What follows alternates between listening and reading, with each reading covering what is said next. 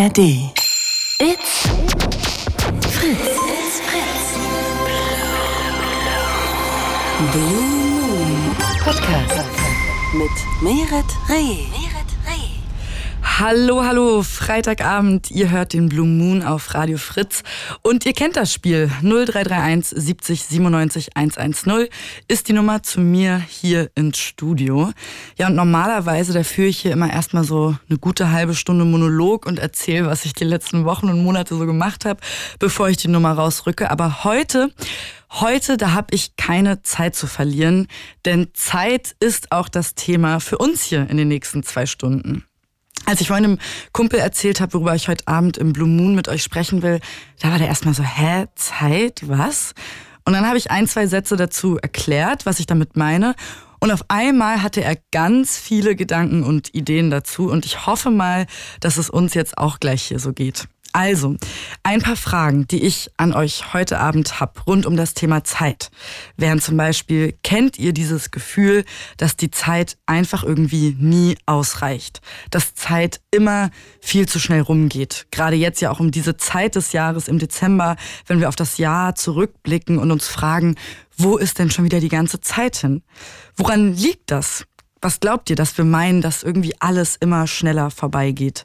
Weil eigentlich, wenn man mal ganz ehrlich ist, haben wir ja viel mehr Zeit als zum Beispiel noch vor 200 Jahren, wo Menschen in Fabriken 15 Stunden Arbeitstage hatten Heute haben wir acht Stunden Arbeitstage eigentlich nur und trotzdem fühlt es sich so an, dass alles, was wir gerne tun würden, irgendwie nicht reinpasst in diesen Tag. Haben wir einfach zu viele Anforderungen daran, wie wir unsere Zeit nutzen wollen oder, oder woran liegt es? Wollen wir immer mehr Dinge gleichzeitig, weil es viel mehr Möglichkeiten gibt oder weil irgendwie der Tag vielleicht einfach auch doch nicht vorbei ist nach diesen acht Stunden Arbeit? Apropos Nutzen, gibt es überhaupt sowas wie sinnvoll investierte Zeit? Gibt es sowas wie Zeitverschwendung, also sowas wie Zeiten der Langeweile oder Zeiten des Faulseins, wird sowas in unserer Gesellschaft abgewertet? Und wenn ja, warum ist es so? Warum muss jeder Moment voll ausgekostet werden und voll ausgeschöpft werden und mit ganz vielen sinnvollen Dingen vollgepackt werden? 0331 70 97 110. Generell ist es unveränderbar, dass wir die meiste Zeit mit Lohnarbeit verbringen. Und warum heben wir uns die meiste freie Zeit in unserem Leben dann eigentlich für die Rente auf, wenn wir alt geworden sind, wenn wir vielleicht weniger gesund sind? Wie viel Zeit bleibt uns überhaupt im Alltag für Care-Arbeit, für Arbeit im Haushalt, für Fürsorgearbeit mit Freundinnen oder aber auch für Arbeit an uns selbst? Überhaupt Arbeit mit uns selbst. Was würdet ihr sagen? Wie viel Zeit braucht ihr so für euch alleine? Stichwort Self-Care. Und wie doll könnt ihr das für euch im Alltag umsetzen? Also wie oft sagt ihr tatsächlich, hey, ich ja, brauche jetzt irgendwie mal so ein bisschen Ruhe und ein bisschen Zeit für mich und ziehe mich zurück. Und wie doll clasht sowas vielleicht mit einem Gefühl von FOMO, also Fear of Missing Out, das Gefühl, dass man irgendwas verpasst. 0331 70 97 110. Und was mich auch noch interessieren würde, meint ihr, dass Zeit alle Wunden heilen kann? Und wenn ja, wie funktioniert es genau? Was ist dann da drin in dieser Zeit oder liegt es nicht doch irgendwie auch daran, dass man sie irgendwie auf eine Art und Weise nutzt? Ihr seht schon, hochphilosophisch sind wir hier heute Abend unterwegs. Im ersten Blue Moon des Dezembers. Ruft gerne durch 0331 70 97 110 ist die Nummer zu mir hier ins Studio. Oder natürlich, wie immer, geht es auch per Studio-Message über die Fritz-App.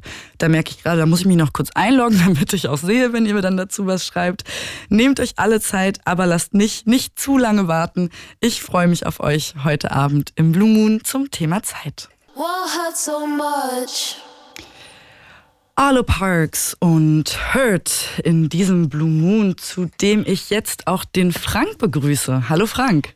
Ja, hallo liebe Merit, schönen hallo, guten Abend. ich grüße dich, schön dich wieder zu hören. Ja, und in Vertretung für einen Kollegen, der auch manchmal anruft, hat dir heute schon jemand gesagt, dass du toll bist? Also ich sag's oh. jetzt mal. Oh, Frank, das ist schön. Ich war zwei Monate nicht da. Das ist ein schönes Comeback, wenn man sowas ja, direkt genau. mal hört.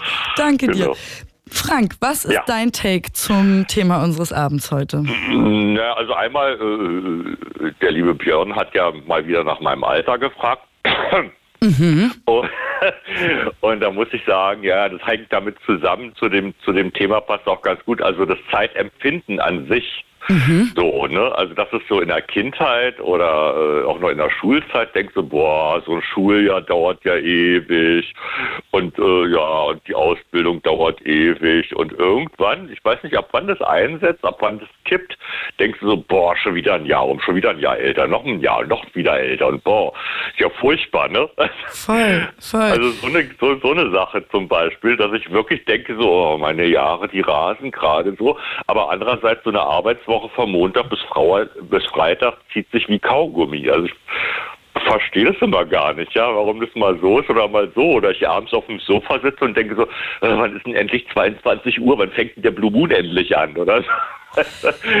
Total, so es, ist, es ist verrückt, wie das so gleichzeitig existieren kann auf eine Art. Ne? Ja, ne? also das dass, ist so unterschiedlich, ja. Dass eine so Zeit sich zieht und quälend genau. lang ist und die andere Zeit irgendwie rasend schnell rumgeht. Wochenende ist immer so kurz, ja, obwohl das ja auch 48 Stunden sein können. Ne? Aber, Aber woran glaubst du liegt es? Also das ist ja ein ganz interessanter Punkt. Warum kommt uns so die Arbeitswoche, wenn wir sie mal so nehmen von Montag bis Freitag, es ja. ja bei den meisten Menschen ist, ja, so viel länger vor als, als ein Wochenende und läuft dann da nicht irgendwas falsch? Also ich denke ich denk mal so im Berufsleben zum Beispiel, das habe ich ja auch gemerkt, hatte auch mal so eine äh, äh, Position im Job und mal so eine, dass ich denke so, also wenn es mir gerade überhaupt keinen Spaß macht, dann zieht sich wie ein Kaugummi und wenn alles schick ist, wenn die Arbeitskollegen okay sind und das Arbeitsumfeld und so, äh, dann vergeht es halt einfach schneller. Mhm. Ja, also finde ich jedenfalls so, ne? Ja, voll. Und dann habe ich noch eine andere Sache. ja, darf ich, lass uns ja. gleich zu der kommen. Ich wollte ja. einmal noch eine Sache nachfragen zu dem, ja. was du äh, anfangs meintest, nämlich das auch mit einem Älterwerden. Also du bist ja, jetzt 59, oder? Wenn ich genau. das hier genau. mal so rausposaunen darf. Noch, noch. noch 59? Noch. Wann wirst du 60? 11. Mai. Ja, okay, na gut. Also in einem halben Jahr. Du bist noch ein halbes Jahr 59. Ja. Ähm, kannst du trotzdem versuchen, so ein bisschen rauszufinden, ab wann du das Gefühl hattest, die Zeit vergeht irgendwie schneller? Ah, wann? Ah, vielleicht so mit Mitte 40. Warum? Was glaubst du, was ist da passiert? Dass es auf einmal so an einem vorbeizieht? Na, ich hatte, ich hatte bis 2007 bis 2007, wie alt war ich denn da? 43. Äh, da hatte ich einen Job, der, äh, der zwar auch äh, Nachtschichten beinhaltete, aber trotzdem irgendwie jeden Tag neu und jeden Tag anders und jeden Tag mit anderen Leuten waren, da ist das verflogen.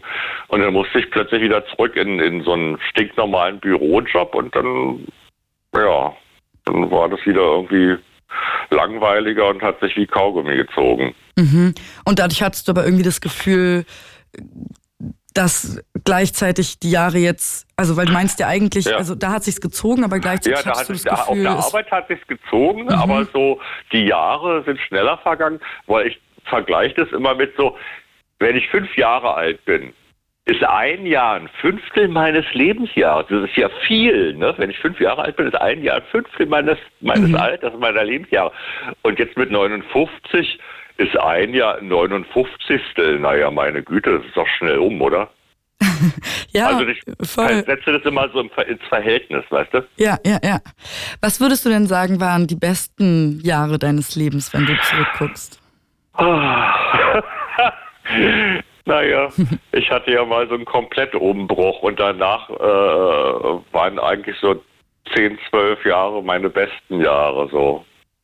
Mhm. Ja. Also Aber die halt kamen halt auch erst. Wie bitte?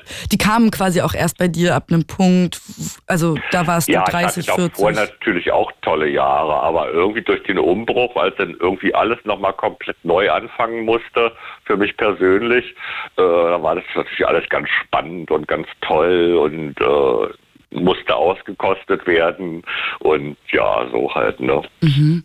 Ist es dann so, Gab es so ein Gefühl bei dir von bereuen oder von sich fragen, ach Mann, hätte ich das und das halt mal früher gemacht oder so? Nee, nee, also äh, das, das ist das, da, da, da kämen wir jetzt zu dem zweiten Punkt. Also die Zeit vor dem Umbruch hat mich eigentlich geschützt vor etwas.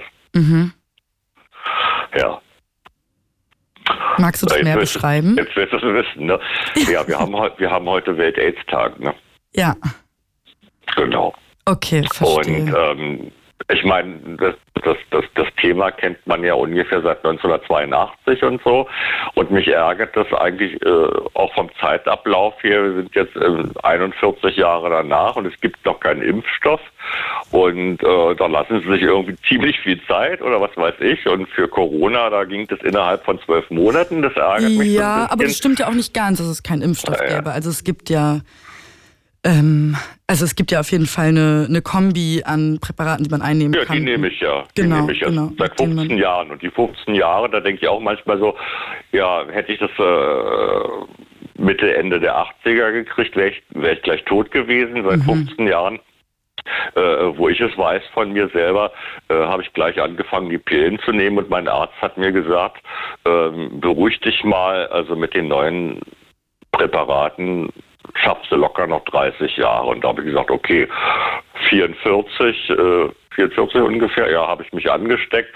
Ähm, 30 Jahre sind 74, so sind so alt sind meine männlichen Vorfahren alle gar nicht geworden. Also mhm. was, was, was mache ich mir jetzt den Kopf drum? Ne? Und die Medikamente ja. sind ja immer besser geworden, ja. Voll. Aber es gibt gibt eben nichts Prophylaktisches. Ne? Ja, also du kannst zwar, man darf zwar, aber das muss man, glaube ich, selber bezahlen. Man kann ein oder zwei Pillen sind dafür prädestiniert.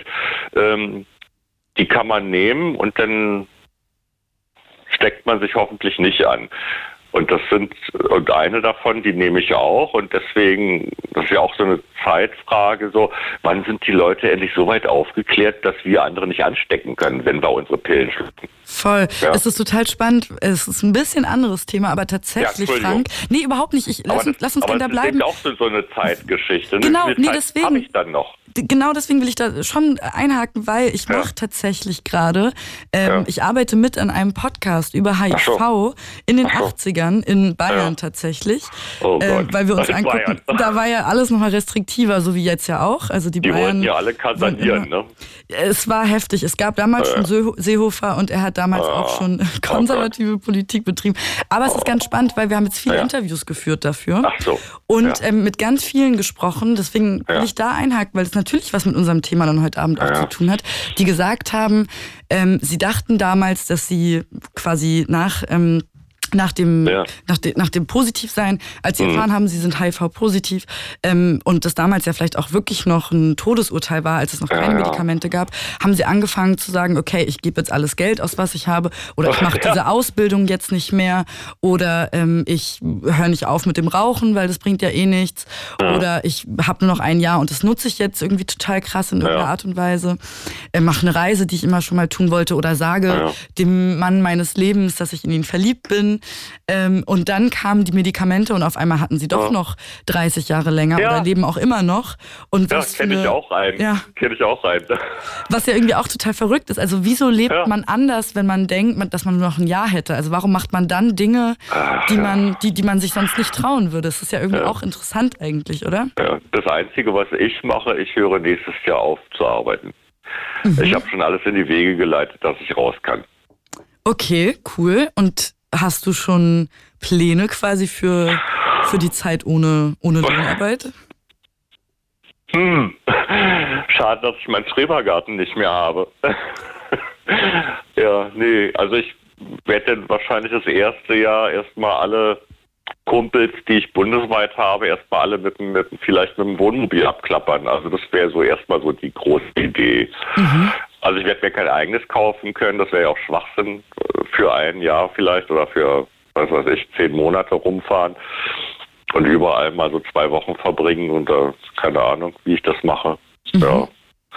Oder, oder vielleicht mache ich es auch so, wie ich das ja kenne. Ich bin ja äh, bis vor Corona äh, einmal jährlich im Februar März so ungefähr die Zeit, bin ich nach Gran Canaria und da waren in meiner Wohnanlage mal ganz viele Rentner, wo ich immer dachte, so, oh, die machen hier drei Monate Gran Canaria, die schlechte Jahreszeit bei uns, das verbringen die auf Gran Canaria, haben da schick Sonne und so. Ja. Und, und da habe ich, hab ich auch gedacht, oh Gott, vielleicht wäre ich jetzt auch so ein Rentner, so ein Pensionär. Vielleicht verbringe ich ja auch drei Monate im Jahr auf Gran Canaria in irgendeinem billigen Apartment oder so, ne? Keine Ahnung, weiß ich noch nicht. Okay, also das heißt, für dich ist klar, nächstes Jahr Rente, aber wie die Zeit danach aussieht, ist noch so ein bisschen nee. offen. Ja, das ist so. Ja. Vielleicht, vielleicht habe ich auch schon überlegt, dann habe ich ja auch ein bisschen Zeit. Vielleicht kann ich dann ja auch irgendwas in, in puncto Gemeinnützigkeit machen. Mein Mhm. Ge- Geld brauche ich dafür nicht. Hab, hab meine Pension dann ne? Mhm. und komme damit klar, hoffentlich rechnerisch, so was mir gesagt wurde. Und dann kann ich mich ja auch zweimal die Woche oder dreimal die Woche halbtags irgendwo gemeinnützig betätigen.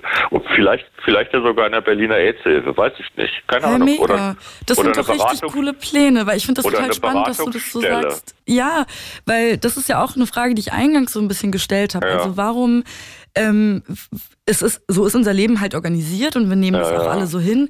Aber auf eine Art ist es doch irgendwie auch, auch, auch absurd, dass wir uns so doll halt, ich meine, klar, wir müssen irgendwie Geld verdienen und unsere Miete Ja, ja. bezahlen und so und vielleicht auch noch ein Brot, wo eine Scheibe Käse drauf ist. Aber auf eine Art lassen wir uns ja sehr doll quasi von Lohnarbeit dadurch ja auch diktieren, Ja, ja. was wir wann wie machen und haben eben keine Zeit für zum Beispiel gemeinnützige Arbeit, die ja eigentlich auch Arbeit ist. Also, Genau. ne, was du gerade beschreibst, so Dinge, Bedürfnisse, die du vielleicht hast, für die aber im Alltag so, wie er jetzt gerade Ja. strukturiert ist, irgendwie keine Zeit ist. Ja. Ich, hatte, ich hatte ja auch nie Zeit. Ich habe ähm, mein Abiturzeugnis habe ich im Januar 83 gekriegt und am 1. Februar habe ich mit der Ausbildung angefangen. Ich war nicht ein halbes Jahr Work and Travel in Australien oder so. Nee, bei mir ging das komplett durch. Ne? Und äh, als Beamter auf Lebenszeit, äh, dieses Sabbatical oder wie das heißt, äh, das gab es bei mir noch nicht. Und irgendwann habe ich gedacht, na jetzt brauche ich auch nicht mehr. Ja, also keine Ahnung. Dafür, dafür gönne ich mir jetzt aber den Luxus und sage, nächstes Jahr ist Schluss. Ich wäre der erste Jahrgang, der bis 67 machen würde. Ich habe echt keinen Bock mehr. 42 Jahre durchgearbeitet, ich habe keinen Bock mehr. Krass, krass. Was hast du alles gearbeitet? Äh, ich bin in einer Behörde, äh, bin da von Anfang an, hab aber, das ist auch so komisch, ich habe alle bis, bis jetzt, die letzte habe ich jetzt ein bisschen länger, ich habe davor äh, äh, immer alle sieben Jahre gewechselt. Alle sieben Jahre, man sagt ja mal, alle sieben Jahre verändert sich äh, der komplette äh, Körper oder so, keine Ahnung, erneuert sich.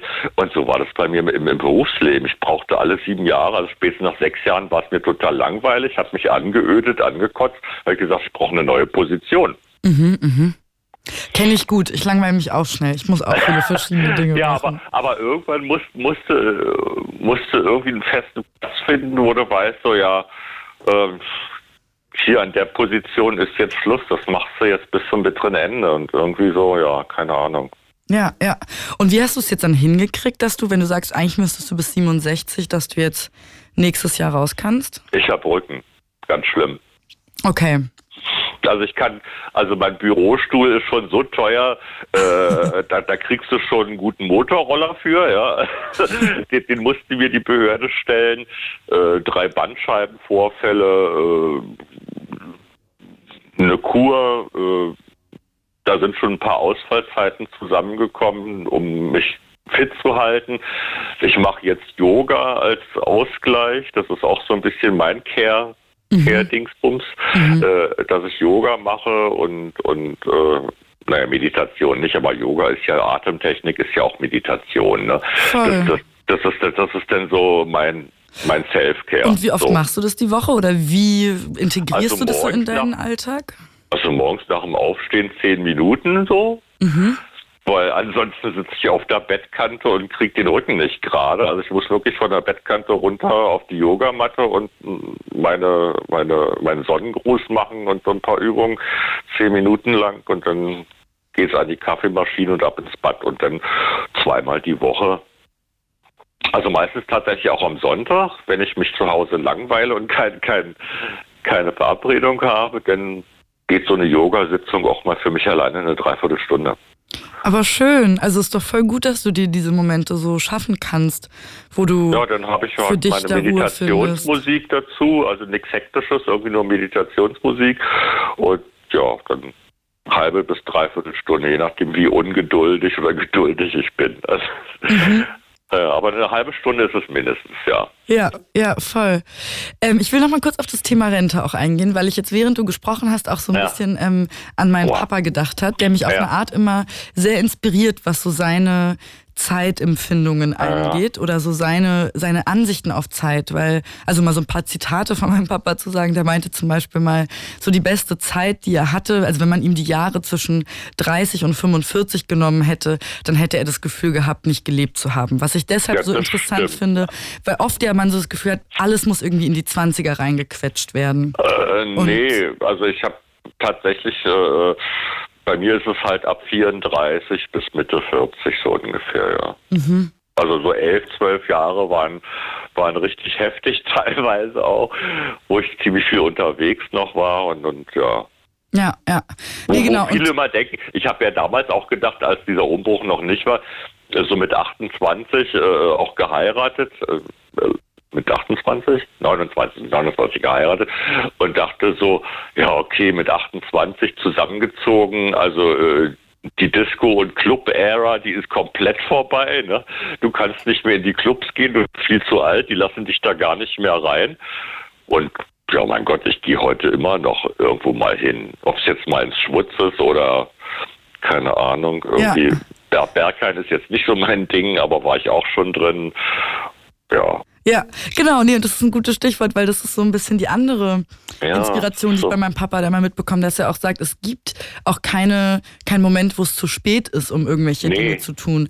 Oder dass es nicht irgendwie so ist, okay, jetzt bin ich 60 und kann nicht nochmal total krass verliebt sein oder kann nicht nochmal ja. total doll Herzschmerz haben oder ja. kann nicht ähm, sagen, okay, ich freue mich auf die Rente, weil ich habe eigentlich total viele Projekte, die so jetzt und anstehen hab, und die man jetzt in Angriff kann. Ich habe nun mal leider meine direkten männlichen Vorfahren, mein Vater, der mit 62 gestorben ist und sein Vater, den ich nie kennengelernt habe, weil der mit 57 schon gestorben ist. Mhm. Und da denke ich auch mal so, ja, also wenn ich in dieser Linie bin, äh, ja, nee, also dann lieber noch ein bisschen Zeit irgendwie für mich. Ja, übelst. Also und genau wie du es ja auch sagst, also jetzt auch noch Zeit, in der man irgendwie vielleicht noch ein bisschen fitter ist, als dann in zehn Jahren, wenn man sich den Rücken vielleicht dann komplett kaputt geschuftet hat. Ja, ich krieg's, krieg's jetzt Gott sei Dank immer hin, wie gesagt, durch Yoga, das hilft mir ganz toll.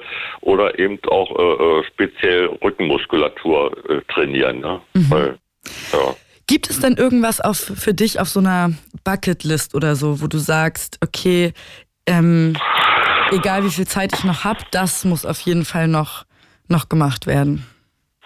Nee, eigentlich nicht. Also ich will jetzt nicht sagen, dass ich wunschlos glücklich bin oder so. Aber ich habe jetzt irgendwie keinen Drang auf irgendwas Besonderes, wo ich sage, ja, ich muss jetzt eine Kreuzfahrt machen. Ich habe noch nie eine Kreuzfahrt gemacht oder so.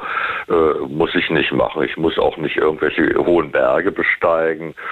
Äh, bin, hab eh äh, Höhenangst. Also keine Ahnung. Ich brauche auch keinen kein, kein Tauchkurs in Urgada oder so. Also oder Delfintau, äh, Delfinschwimmen. Ja, das wäre vielleicht noch ein bisschen was Nettes, Delfinschwimmen. Delfinschwimmen? So, ja. Und wo würdest du das machen? Mit, mit dem Delfinschwimmen. Na, das kann man ja auch in Ägypten.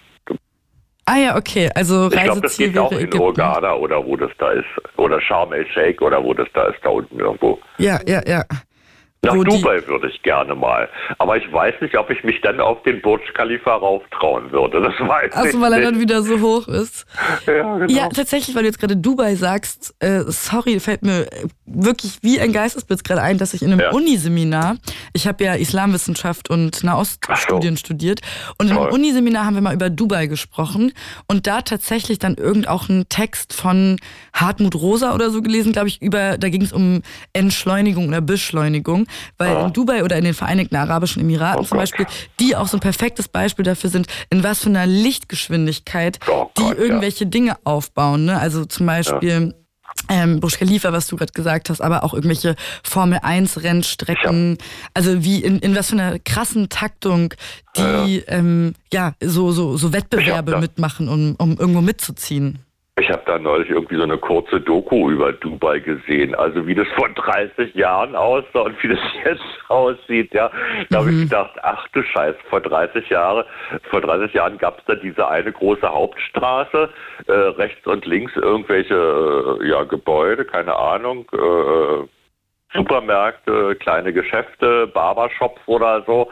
Und jetzt so poff, poff, poff, poff, stehen da irgendwelche Hochhäuser rum. Und dann wird da diese, diese komische äh, Insel da aufgeschüttet, diese Palme. Und da hatten, da ist jetzt auch gerade wieder ein neues Hotel eröffnet worden. Ne? Mhm. Da hat der, das auch ziemlich schnell gebaut worden, so ein Luxushotel, wo, wo Rihanna oder Beyoncé die Hoteleröffnung gemacht hat. Und äh, da, da sagt der Reporter, der Deutsche, fragt da den, der, der ihn da rumführt, so, ähm, ja, das war doch hier aber nie Land. Und da sagt er, nö, wir sind hier zwei Kilometer vor der eigentlichen Küste. Mhm. Wo ich dachte so, na, schönen Dank auch. Ne? Also eigentlich ja. Ja, also halt weder so zeitliche noch räumliche Begrenzung. Ne? Ja, also das ist so alles. Mehr, ja. All, ja, ja, ja, das stimmt. Ja, es gibt ja auch ganz viele InfluencerInnen, die in den letzten Jahren nach Dubai oh, gegangen ja. sind. Vielleicht wirst du ja dann einer davon, Frank, in und, deiner ja, Zeit nach Und andererseits finde ich es ja auch ganz schön, dass ich in einem Haus von 1902 wohne. Das finde ich ja auch ganz schön. Und ich finde noch alles original. Also ich habe die Original-Fußböden, die Originaltüren, die Originalfenster, Doppelkasten, Altbau, mhm. bla bla bla. Äh, nur die Ofenheizung gibt es nicht mehr. Was ja vielleicht auch nicht das Schlechteste ist. Nee, genau. Aber ansonsten finde ich so, so, so ein Mix ja auch mal ganz schön. So, weißt du, da kannst du mal raus, kannst du dir voll krass die Moderne angucken, was vielleicht gerade drei, vier Jahre alt ist, und dann gehst du nach Hause und denkst so, Ach, so 120 Jahre alte Wohnung ist ja auch ganz schön. Ne? Wenn es die Zeit überdauert, voll. Ah, genau. Frank, vielen, Gut. vielen Dank dir für deinen Anruf. Die Nachrichten. Wir müssen in die Nachrichten und äh, der Sören wartet auch schon in der Leitung, den würde ich mir danach mal reinholen. Ja, gerne. Deswegen danke ich dir ganz für deinen Anruf, wünsche dir einen ja. schönen Abend und freue mich aufs nächste Mal, wenn wir uns hören. Falls wir uns nicht mehr hören, ich sag schon mal eine schöne Weihnachtszeit. Wünsche ich dir auch, Frank. Und einen guten Rutsch. Oh Gott, das ist jetzt aber wirklich oh Gott, sehr früh. Rutsch noch nicht. Ja. okay. Danke. Tschüss. Bis bald, mach's Tschüss. gut, ciao. Ja.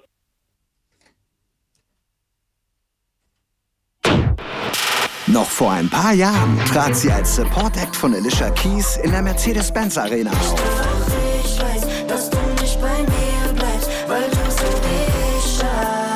Bald steht sie als Main Act auf derselben Bühne.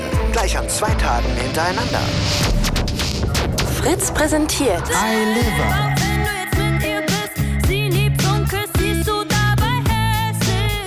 Am 7. und 8. September 24. Live in der Mercedes-Benz Arena.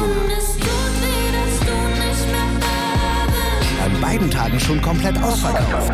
Aber mit ein bisschen Glück und Fritz schreiben wir euch auf die Fritz-Gästeliste. Also einfach gut Fritz hören. I Live live in Berlin. Präsentiert von Fritz. Fritz. Es ist 22.31 Uhr.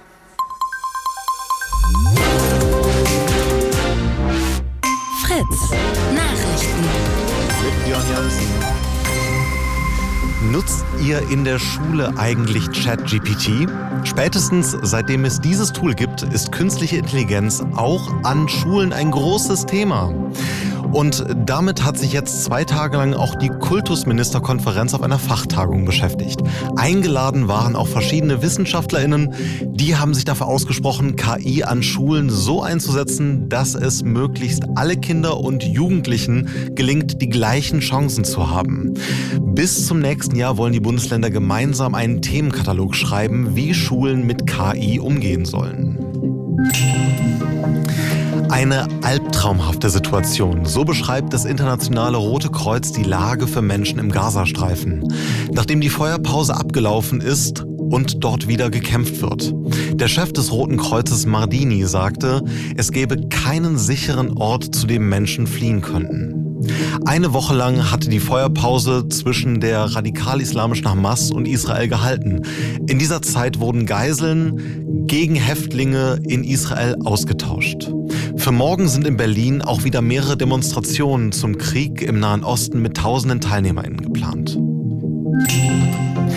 Die Weihnachtszeit kann kommen. In diesem Jahr sind in Deutschland fast 180 Millionen Schoko-Weihnachtsmänner und Nikoläuse hergestellt worden. Das hat der Bundesverband der Süßwarenindustrie heute gesagt. Der größte Teil wurde an Supermärkte und Kaufhäuser in Deutschland geliefert. Rund 60 Millionen Produkte sind aber auch ins Ausland verschifft worden, teilweise sogar bis nach Australien. Über 80 Prozent des verwendeten Kakaos ist laut Verband mittlerweile nachhaltig angebaut. Im Fernsehen sollten künftig auch mehr Fußballerinnen zu sehen sein. Dafür hat sich jetzt der Chef des Fußball-Weltverbandes FIFA Infantino ausgesprochen. Zusammen mit der Europäischen Rundfunkunion wollte man daran arbeiten, den Frauenfußball kommerziell noch attraktiver zu machen, schreibt der FIFA-Chef bei Instagram. Außerdem will er, dass TV-Sender mindestens eine Stunde pro Woche Frauenfußball zeigen. Die TV-Rechte sind immer wieder ein Streitthema, zuletzt auch bei der WM in Australien und Neuseeland. Wetter. Minus 7 bis minus 2 Grad sind es im Fritz-Sendegelände. Im Süden Brandenburg gibt es immer mal wieder jetzt auch schon ein bisschen Schnee. Im Norden bleibt es locker bewölkt. In der Nacht geht es dann teilweise auf minus 12 Grad runter. Und das Wochenende startet dann auch morgen wieder mit vielen Wolken und wenig Sonne. An einigen Orten bleibt es den ganzen Tag über grau. Mehr als minus 1 Grad sind es dann auch nicht drin und der Sonntag wird ähnlich. Und zwischendrin gibt es immer mal wieder auch ein paar Flocken. Verkehr. Auf den Straßen und Gehwegen kann es recht glatt sein. Es ist auch neblig. Bitte fahren und geht bitte vorsichtig. Stadtverkehr Berlin. A111 Richtung Berlin. In Höhe Stolpe kommt es nach einem Unfall zu Behinderungen. Bitte Vorsicht. Auf der A111 in Richtung Oranienburg ist die Einfahrt Holzhauser Straße wegen Reparaturarbeiten gesperrt. Und Bauarbeiten bei der S-Bahn. Bis Sonntag Betriebsschluss werden Busse eingesetzt für die S2, S25 und S26 auf drei Ersatzlinien. Und zwar jeweils von Blankenfelde, Lichterade und Teltow zum Südkreuz. Und für die S1 und S8 fahren Busse zwischen Birkenwerder und Frohnau bzw. Mühlenbeck-Mönchmühle. Kommt gut voran. Und wenn ihr RBB 24 Audiothek noch nicht kennt, dann gebt ihr unten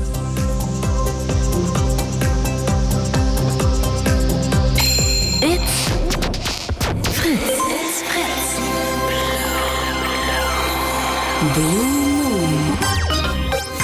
Mit. Meret Reh. Und euch, denn der Blue Moon, der gehört uns noch eineinhalb Stunden lang und heute sprechen wir über Zeit. Und das Gefühl, dass Zeit irgendwie nie ausreicht, dass es immer zu knapp ist, dass wir so viele Ideen und Möglichkeiten sehen und aber der Tag nur 24 Stunden hat und wollen so ein bisschen gucken, warum ist es so und muss das so sein und kann es da nicht irgendwie auch andere Lösungen geben? Geben wir manchen Dingen zu viel Zeit, geben wir manchen Dingen zu wenig Zeit? Mit Frank haben wir gerade schon ein bisschen darüber gesprochen, wie sich das anfühlt, wenn man älter wird, vergeht die Zeit dann viel, viel schneller, bereut man irgendwann Dinge, merkt man irgendwann, okay, ich habe viel zu viel Zeit mit Arbeit verbracht und eigentlich sind so viele Dinge auch wichtig in meinem Leben. 0331 70 97 110. Eine Frage, die ich vorhin auch gestellt habe, ist, heilt Zeit alle Wunden? Und auf diese Frage hat Sören vielleicht eine Antwort. Hallo Sören. Hallo. Ich grüße dich. Ich habe dich ganz lang warten lassen, aber Kein Problem. zum Thema Zeit passt es ja vielleicht auch. Genau, und es äh, war auch muss. total interessant, was Frank so erzählt hat oder was ihr gemeinsam rausdestilliert habt. Okay, sehr schön. Wenn du dich unterhalten gefühlt hast, dann ist das doch gut. Erzähl mal, du hast ähm, ja einen Gedanken zu dieser Frage. Genau, ähm, ich, ich habe auch noch äh, zu anderen was, aber erstmal zu dem Zeit heilt alle Wunden. Ich Ja. glaube es nämlich nicht und ich glaube, es kommt drauf an. Ähm, und zwar würde ich da gerne das Wort Trauma in die Runde werfen. Ähm, ich bin nämlich selbst in der, also ich hatte 2012 ein ziemlich heftiges Jahr, wo ich schlimme Erlebnisse hatte und äh, bin auch in Therapie oder äh, jetzt Nachsorge oder wie auch immer man das nennt. Äh, und es spricht einiges dafür, dass entweder das ein Trauma war oder Retraumatisierung und äh, dadurch äh, habe ich mich mit dem Thema beschäftigt und äh, das Typische an Trauma, also ich bin kein Psychologe, das ist jetzt natürlich nicht, nicht ganz äh, wissenschaftlich, aber äh, das Typische an Trauma scheint gerade zu sein, dass da die Zeit, wenn man nichts macht, eigentlich nicht die Wunden heilt. Und also ich habe das so verstanden und das fand ich jetzt auch äh, bezüglich Zeit ganz spannend, dass man normale Erinnerungen, also wenn man jetzt was ich sich erinnert, äh, dass man gestern sich mit irgendwie Freunden getroffen hat. Äh, dann erzählt man das vielleicht äh, morgen wieder einem anderen Freund und übermorgen wieder jemanden. Und bei jeder Erinnerung, also bei jedem Wiedererzählen, aber auch bei jeder Erinnerung für sich selbst, wird es im Kopf irgendwie neu geordnet und wird mit der Zeit immer besser eingepasst in, das, in die ganze Denkstruktur. Mhm, mh. Und beim Trauma ist es wohl so, da gelingt das nicht. Also ähm, das alleine drüber reden funktioniert nicht. Genau, äh, also bei, ähm, bei äh, Tra Trauma ist wie so ein Eisblock. Ja.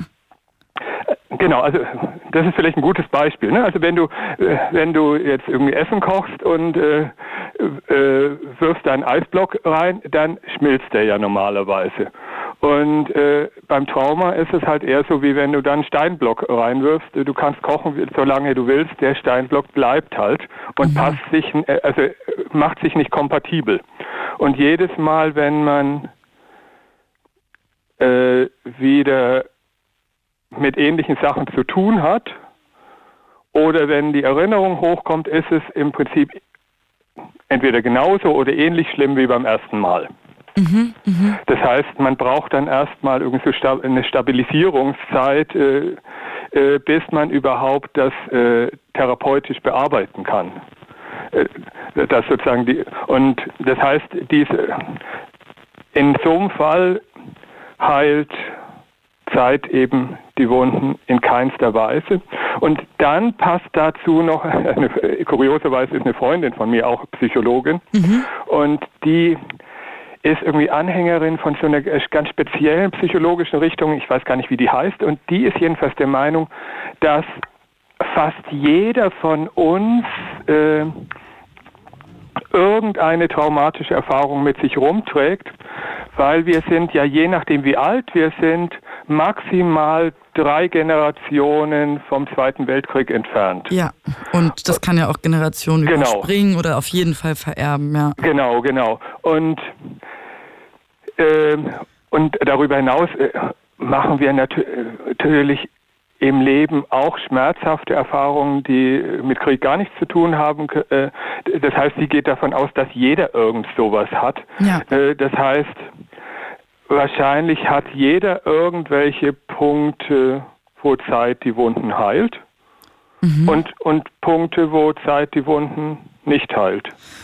Und glaubst du trotzdem, also ich meine, du hast ja auch deine also traumatische Erfahrung oder dieses eine Jahr angesprochen, was so sehr, sehr einschneidend war.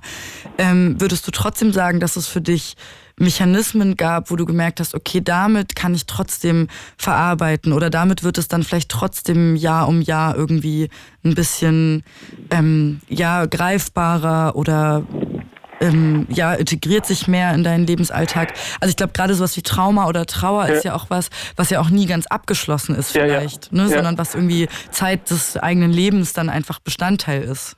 Ja, ähm, also ich glaube, äh, also integriert nicht. Mhm. Äh, integri ich weiß nicht, ob es ein kleines bisschen mehr integriert ist als vor zehn Jahren aber selbst, selbst das weiß ich nicht. Es kann auch sein, dass es noch genauso ist. Was sich allerdings verändert hat, ist die äh, sozusagen die intellektuelle Seite. Ne? Also das, ich habe mhm. mich damit intellektuell auseinandergesetzt und das ist im Prinzip nur möglich, wenn man sozusagen bei der Auseinandersetzung dann das, die Emotionen so ein bisschen abspaltet.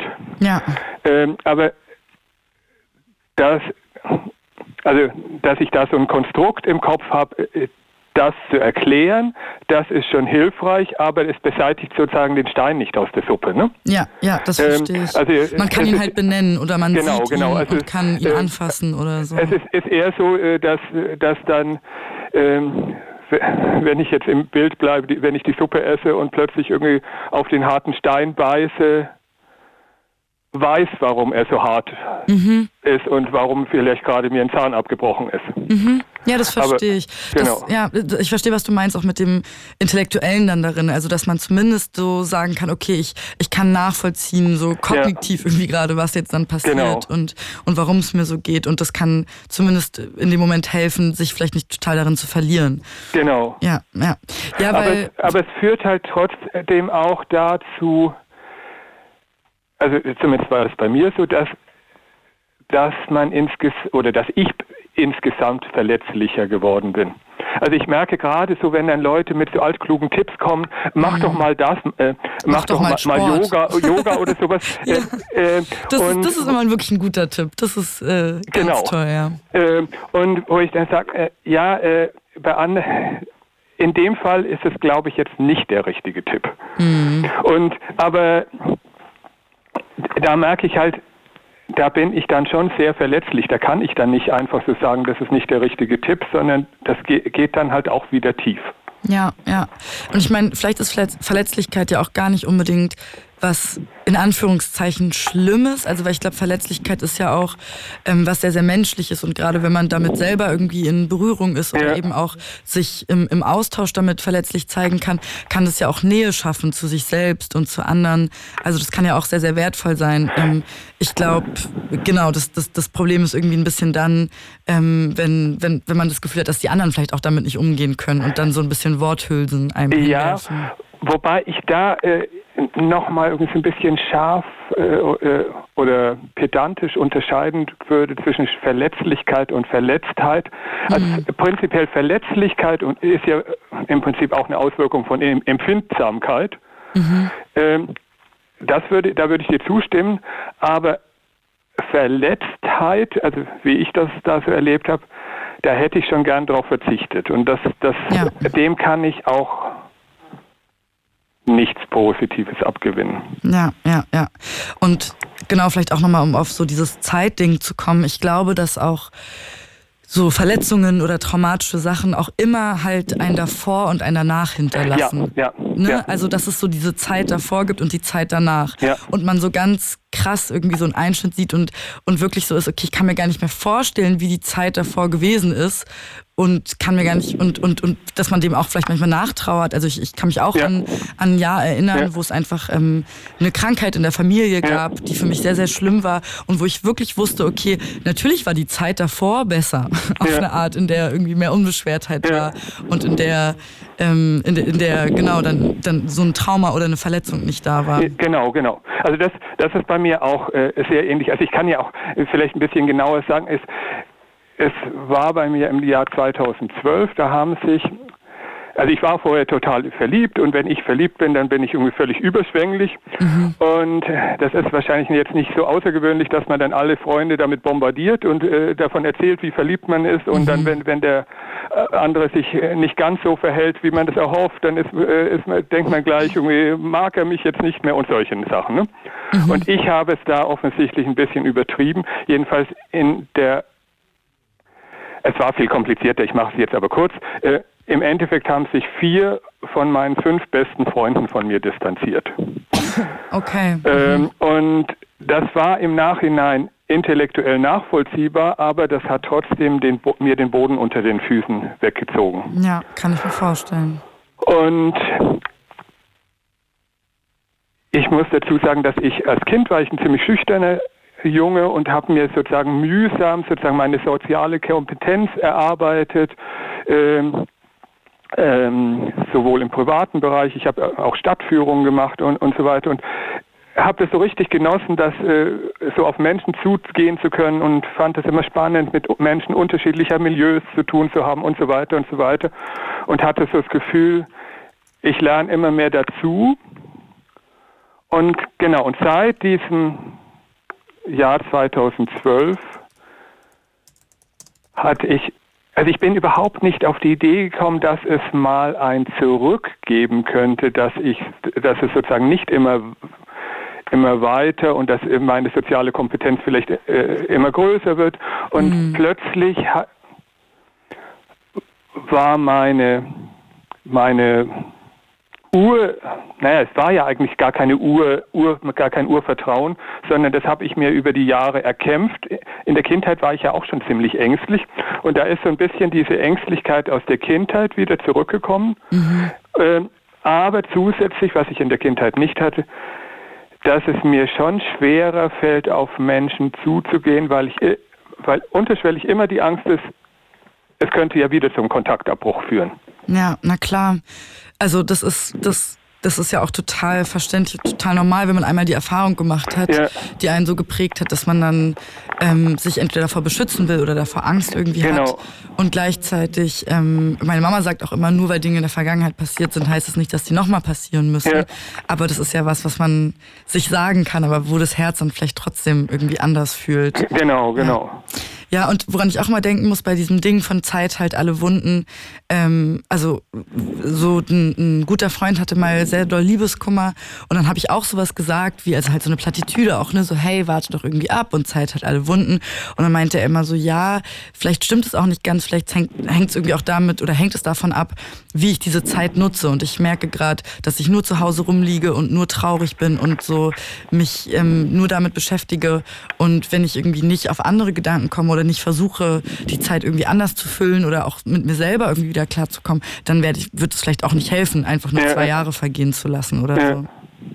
Das ist ein Gedanke, den ich habe und was mir auch gerade noch einfällt, auch zu traumatischen Sachen, dass es manchmal auch so ein bisschen vermessen, ja vielleicht ist von anderen, dann zu denken, hey, Sören, dieses Jahr 2012 ist doch jetzt auch schon drei Jahre vorbei, jetzt ist doch wieder gut. Also so, dass man manch, also dass manchmal andere ja, genau. Leute von außen auch ein bisschen so ja. diese Zeit so denken, dass, dass, dass dadurch dann jetzt drei Jahre vergangen sind und alles wieder okay ist, aber ja nicht sehen, dass es drei Jahre sind, in denen man jetzt drei Jahre schon mit diesen genau. Gedanken verbringt oder so. Und was ich da dann auch wieder interessant finde, ist, wenn man sich jetzt so Leute anschaut, die tatsächlich selbst Kriegstraumata oder ähnliches oder Holocaust-Traumata, wie unterschiedlich das individuell ist. Manche brauchen 40 Jahre, bis sie darüber reden können. Mhm und manche schaffen das nach fünf Jahren äh, und manche schaffen es nie. Ja. Und äh, das ist einfach so individuell, wie lange man diese sogenannte Stabilisierungsphase braucht. Das stimmt, ja. Und das steht einfach keinem zu, dann selbst jemand, der selbst Traumaerfahrung hat, und bei mir ist es jetzt, bei, bei, mir ist es noch nicht diagnostiziert, das ist sozusagen so eine These, die im Raum steht, aber ja. ich halte es für relativ wahrscheinlich. Ja, und es hilft ja manchmal, sich so ein Wort auch zu geben, genau, wo man sich genau. so ein bisschen dran halten genau. kann und sagen kann, okay, ja. das fühlt sich gut an. Also es ist, muss ja manchmal auch nicht immer diagnostiziert sein, wenn man genau, für einen genau. selber dann genau. einfach Stabilität mitbekommt. Ja. Genau, genau. Ja. Und ich, also ich, ich sage mir jetzt einfach, solange wie das dauert, dauert es halt. Wenn ich, wenn ich mir jetzt zusätzlich Druck mache, das darf nicht sein, das hilft ja nichts.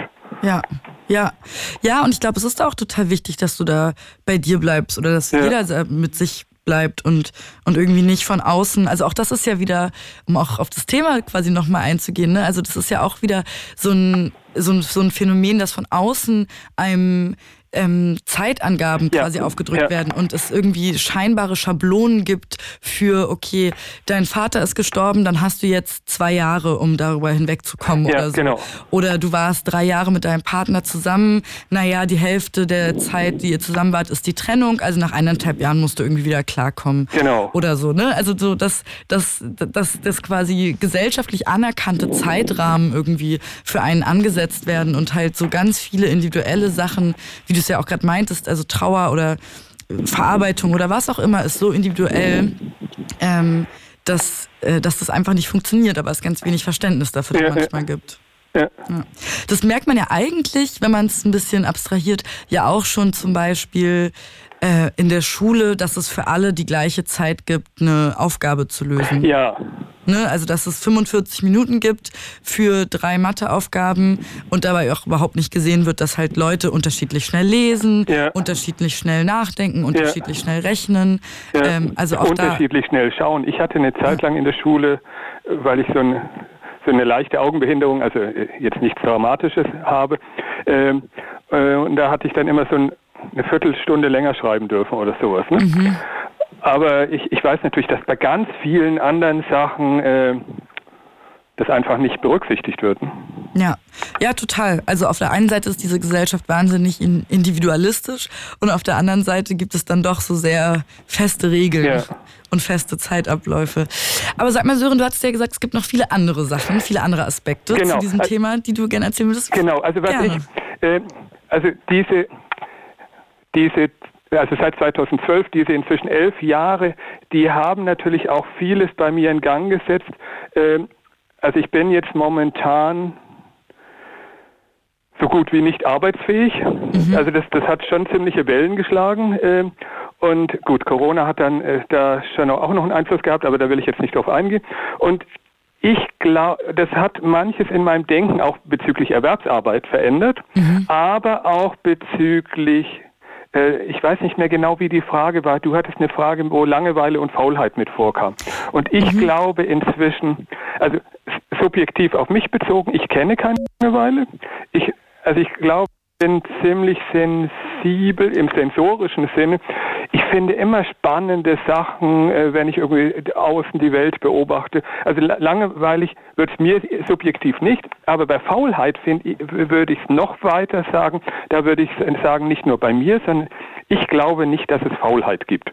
Ich glaube, Faulheit ist so ein bürgerliches Zuschreibungsmuster und ich glaube, dahinter steckt, stecken also ich glaube, jeder äh, hat doch ein Interesse, seine Umwelt mitzugestalten. Mhm. Und alles, was wir machen und tun, ist ja ein Mitgestalten der Umwelt. Und ich glaube, wenn wir das nicht machen, dann liegt es an Persönlichkeitsmerkmalen, zum Beispiel Angst mhm. oder Antriebsschwäche oder Trägheit oder Blockaden. Also, und das sind so unterschiedliche Sachen, aber die führen alle dazu, dass man irgendwas, was man eigentlich tun will, nicht tun will. Und wie jetzt zum Beispiel Trägheit oder, oder Antriebsschwäche kann jetzt Folge sein, dass man einfach vielleicht ein bisschen phlegmatischeres Naturell hat, aber kann auch eine Folge von Depression sein. Mhm. Äh, das heißt, ich habe immer den Eindruck, dieses, dieser Begriff Faulheit Erstens stigmatisiert er diese ganzen Personengruppen und aber er vereinheitlicht die auch. Mhm. Und das finde ich schade. Ja, ja, total.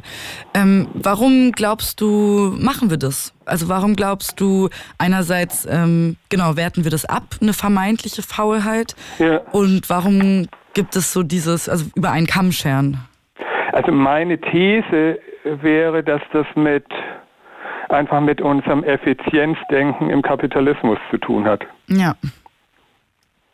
Dass wir es nicht aushalten, ähm, wenn jemand nicht irgendwas beiträgt, was dann äh, zum BIP gehört oder so. Genau. Und, und ich glaube halt, genau, ich bin inzwischen davon überzeugt, dass jeder was dazu beiträgt. Und äh, ich hatte mal ein ziemlich spannendes Gespräch mit einer Freundin, äh, wo wir dann drauf gekommen sind, selbst wenn jemand, also das, was früher, äh, als, es, als die Arbeitslosenzahlen noch ziemlich hoch waren, immer so als Feindbild stilisiert wurde, der äh, Arbeitslose, mhm. der äh, vorm Fernseher sitzt und Bier trinkt. Ja, ist ja immer noch so wir, heute, oder? Bitte? Ist ja immer noch so, diese Stigmatisierung ja, ja, genau. und dieses und, äh, Feindbild. Da sind wir dann irgendwie, haben wir dann irgendwie gedacht, wenn wir jetzt weiterdenken, ich glaube, jeder Mensch, egal was, also das passt jetzt wieder zum Thema Zeit. Ja. Jeder füllt ja irgendwie seine Zeit. Ja. Und wenn man dann, so wie es Frank gesagt hat, so ein Turning Point irgendwann hat, ich glaube, man hat, egal was man gemacht hat, Erfahrungen gesammelt. Und selbst dieser Mensch, sag mal, der ist jetzt zehn Jahre vom Fernseher und schaut und trinkt Bier. Wenn der irgendwann einen Turning Point hat, ist er der totale Fachmann, ein Buch darüber zu schreiben, welche Folgen es hat, vor, äh, zehn Jahre vom Fernseher zu äh, sitzen und Bier zu trinken. Ja. Auch das ist eine wertvolle Erfahrung. Na, natürlich nicht für seinen Körper, aber es ist, ne, also es wird immer so getan, als würde es vertane Zeit geben. Ja, ja. Und ich glaube, ja, das gibt total. es nicht. Das stimmt, ja.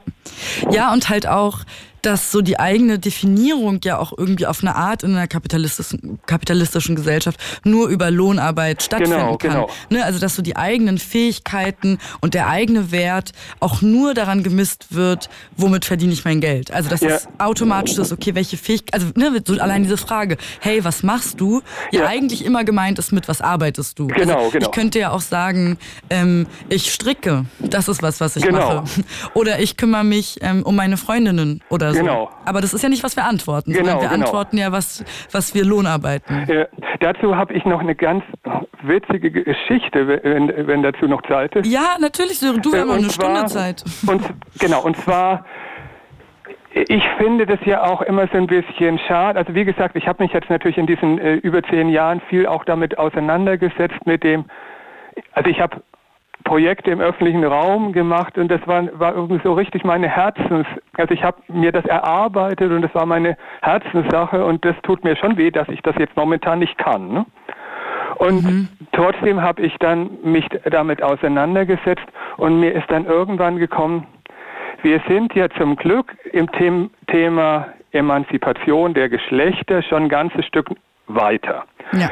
Ähm, aber Nicht weit genug, aber Nee, weiter. nee, nee, ja, ja. Äh, genau, deswegen das Aber.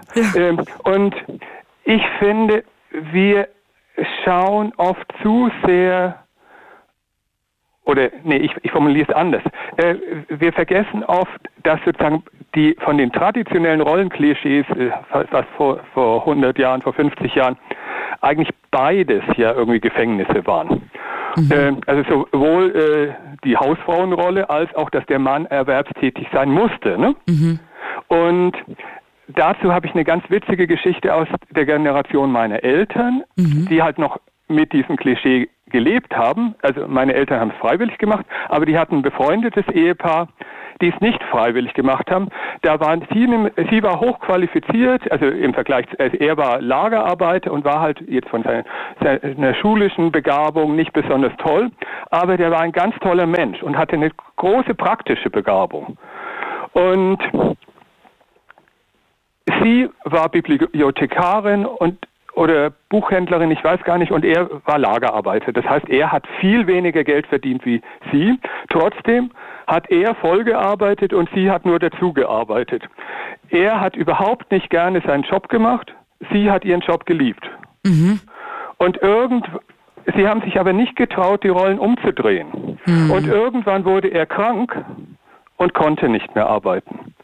Und das, und er ist dann leider nach ein paar Jahren gestorben, aber ich glaube, also ich habe das so verstanden, die Jahre waren dann die glücklichsten, weil dann hatten sie den Mut, die Rollen zu tauschen. Und er Und war das dann plötzlich machen, Hausmann. was sie beide machen wollten Genau, eigentlich. er war dann plötzlich Mhm. Hausmann und er hat gekocht und ist ja völlig drin aufgegangen und sie konnte endlich ihren Beruf voll Mhm. umsetzen. Und beide waren ja, glücklich, äh, aber viel glücklicher als vorher. Ja, ja, natürlich. Also weil ähm, warum sollte quasi auch der, nur, nur weil es irgendeine gesellschaftliche Richtlinie gibt, dann für einzelne Personen das Richtige Genau. sein. Das, das, Genau. Ja, voll. Sören, bleib bitte an der Leitung. Ich leite einmal ganz kurz die Ja. zweite Stunde ein Ja. und dann hören wir uns sofort wieder, ja? Alles klar. It's Fritz. It's Fritz. Blue Moon. Mit Meret Reh. Und Sören aus Ja. Friedrichshain, der immer noch in der Leitung ist. Vielen Dank, dass du dran geblieben bist. Das war nur eine kurze Unterbrechung. Ich finde es spannend, was du sagst, weil das hat ja auch ganz viel mit ähm, quasi, also Zeit ist ja auch einfach was sehr Politisches und auch Ja. so für die Geschlechter gesehen was Politisches. Also so wie du es auch gerade beschrieben hast, ähm, ist es ja auch oft so gewesen, also auch als Frauen dann mehr Erwerbsarbeit nachgegangen sind Ja. ähm, in den 70ern äh, oder ne, also ab den 70ern, wie auch immer, auf jeden Fall, ähm, da, da, da war es ja dann trotzdem so, dass sie halt die, die Lohnarbeit gemacht haben und zu Hause aber immer noch Care-Arbeit. Ja, ja. Also dieses doppelte Arbeitssystem. ja. Ne? Und das ist ja auch so was, was, was es bis heute irgendwie, was, was anhält. Das ist Arbeit, die weniger sichtbar ist. Das ist Arbeit, über die weniger gesprochen wird, die Ja. halt auch als weniger wertvoll angesehen wird, weil es dafür eben kein Geld gibt. Also das ist ja auch so eine Sache, ne? Ja. Welche Zeit ist sinnvoll und welche nicht? Eben oft die, für die wir Geld bekommen und dadurch bemessen wir dir dann irgendwie mehr Wert bei. Ja. Ähm, aber genau, also das, das, das finde ich einen spannenden Punkt. Also so dieses, dieses Ding von, wie, wie gerecht ist Zeit eigentlich aufgeteilt und haben Frauen irgendwie automatisch viel weniger Zeit, weil ihnen traditionell in vielen heterosexuellen Beziehungen vielleicht diese, diese Fürsorgeaufgaben, diese Haushaltsarbeit zufällt. Ja, und weil, weil sozusagen zusätzlich diese Arbeit, also ich finde das zum Beispiel auch immer falsch, wenn da Leute gefragt werden, egal ob Mann oder Frau, arbeitest du? äh, damit ist ja auch wieder die Berufs-, äh, äh, also die, die Erwerbstätigkeit gemeint. Ne? Mhm. Äh, da könnte ja jetzt der, der Hausmann, den ich vorhin erwähnt habe, der könnte ja sagen, klar, ich arbeite. Ja. Und jemand, der irgendwelche ehrenamtliche Arbeit macht, könnte auch sagen, ich arbeite. Ne? Ja, ist ja auch so. Kennst ja, ja, du, ist auch so, ja. Also, nee, ich, ich stimme dir total zu. Kennst du ähm, Frigga Haug? Hast du den Namen nee, mal gehört? Sagt mir nichts. Das ist so eine Soziologin und die hat, ähm, ich habe es irgendwann mal in der Uni gelesen, so einen Text von der. Und die hat ähm, so einen Text geschrieben oder so ein Konzept quasi, also so ein Wort ähm, äh, ja, entwickelt, das heißt vier in einem Perspektive. Und die sagt quasi, wir sollten von diesem Acht-Stunden-Tag weg, also wo der, der, der, Tag hat acht Stunden Lohnarbeit und quasi Arbeit viel weiter sehen und quasi den Tag in so vier Abschnitte einteilen, nämlich einmal Lohnarbeit, einmal Care-Arbeit, einmal kulturelle Arbeit, also zum Beispiel irgendwie halt auch was lesen für sich ja. oder weiterbilden oder so und politische Arbeit, ja. also demonstrieren ja, oder in eine Gewerkschaft gehen ähm, oder ne, also streiken oder sich oder sich in der Partei organisieren. Sich in der Partei organisieren. Also dass quasi so diesen Arbeitsbegriff so viel weiter fasst und sagt, das sollten alles Komponenten sein, an die wir denken, wenn ganz, wir arbeiten. Also ganz in meinem Sinne. Ja.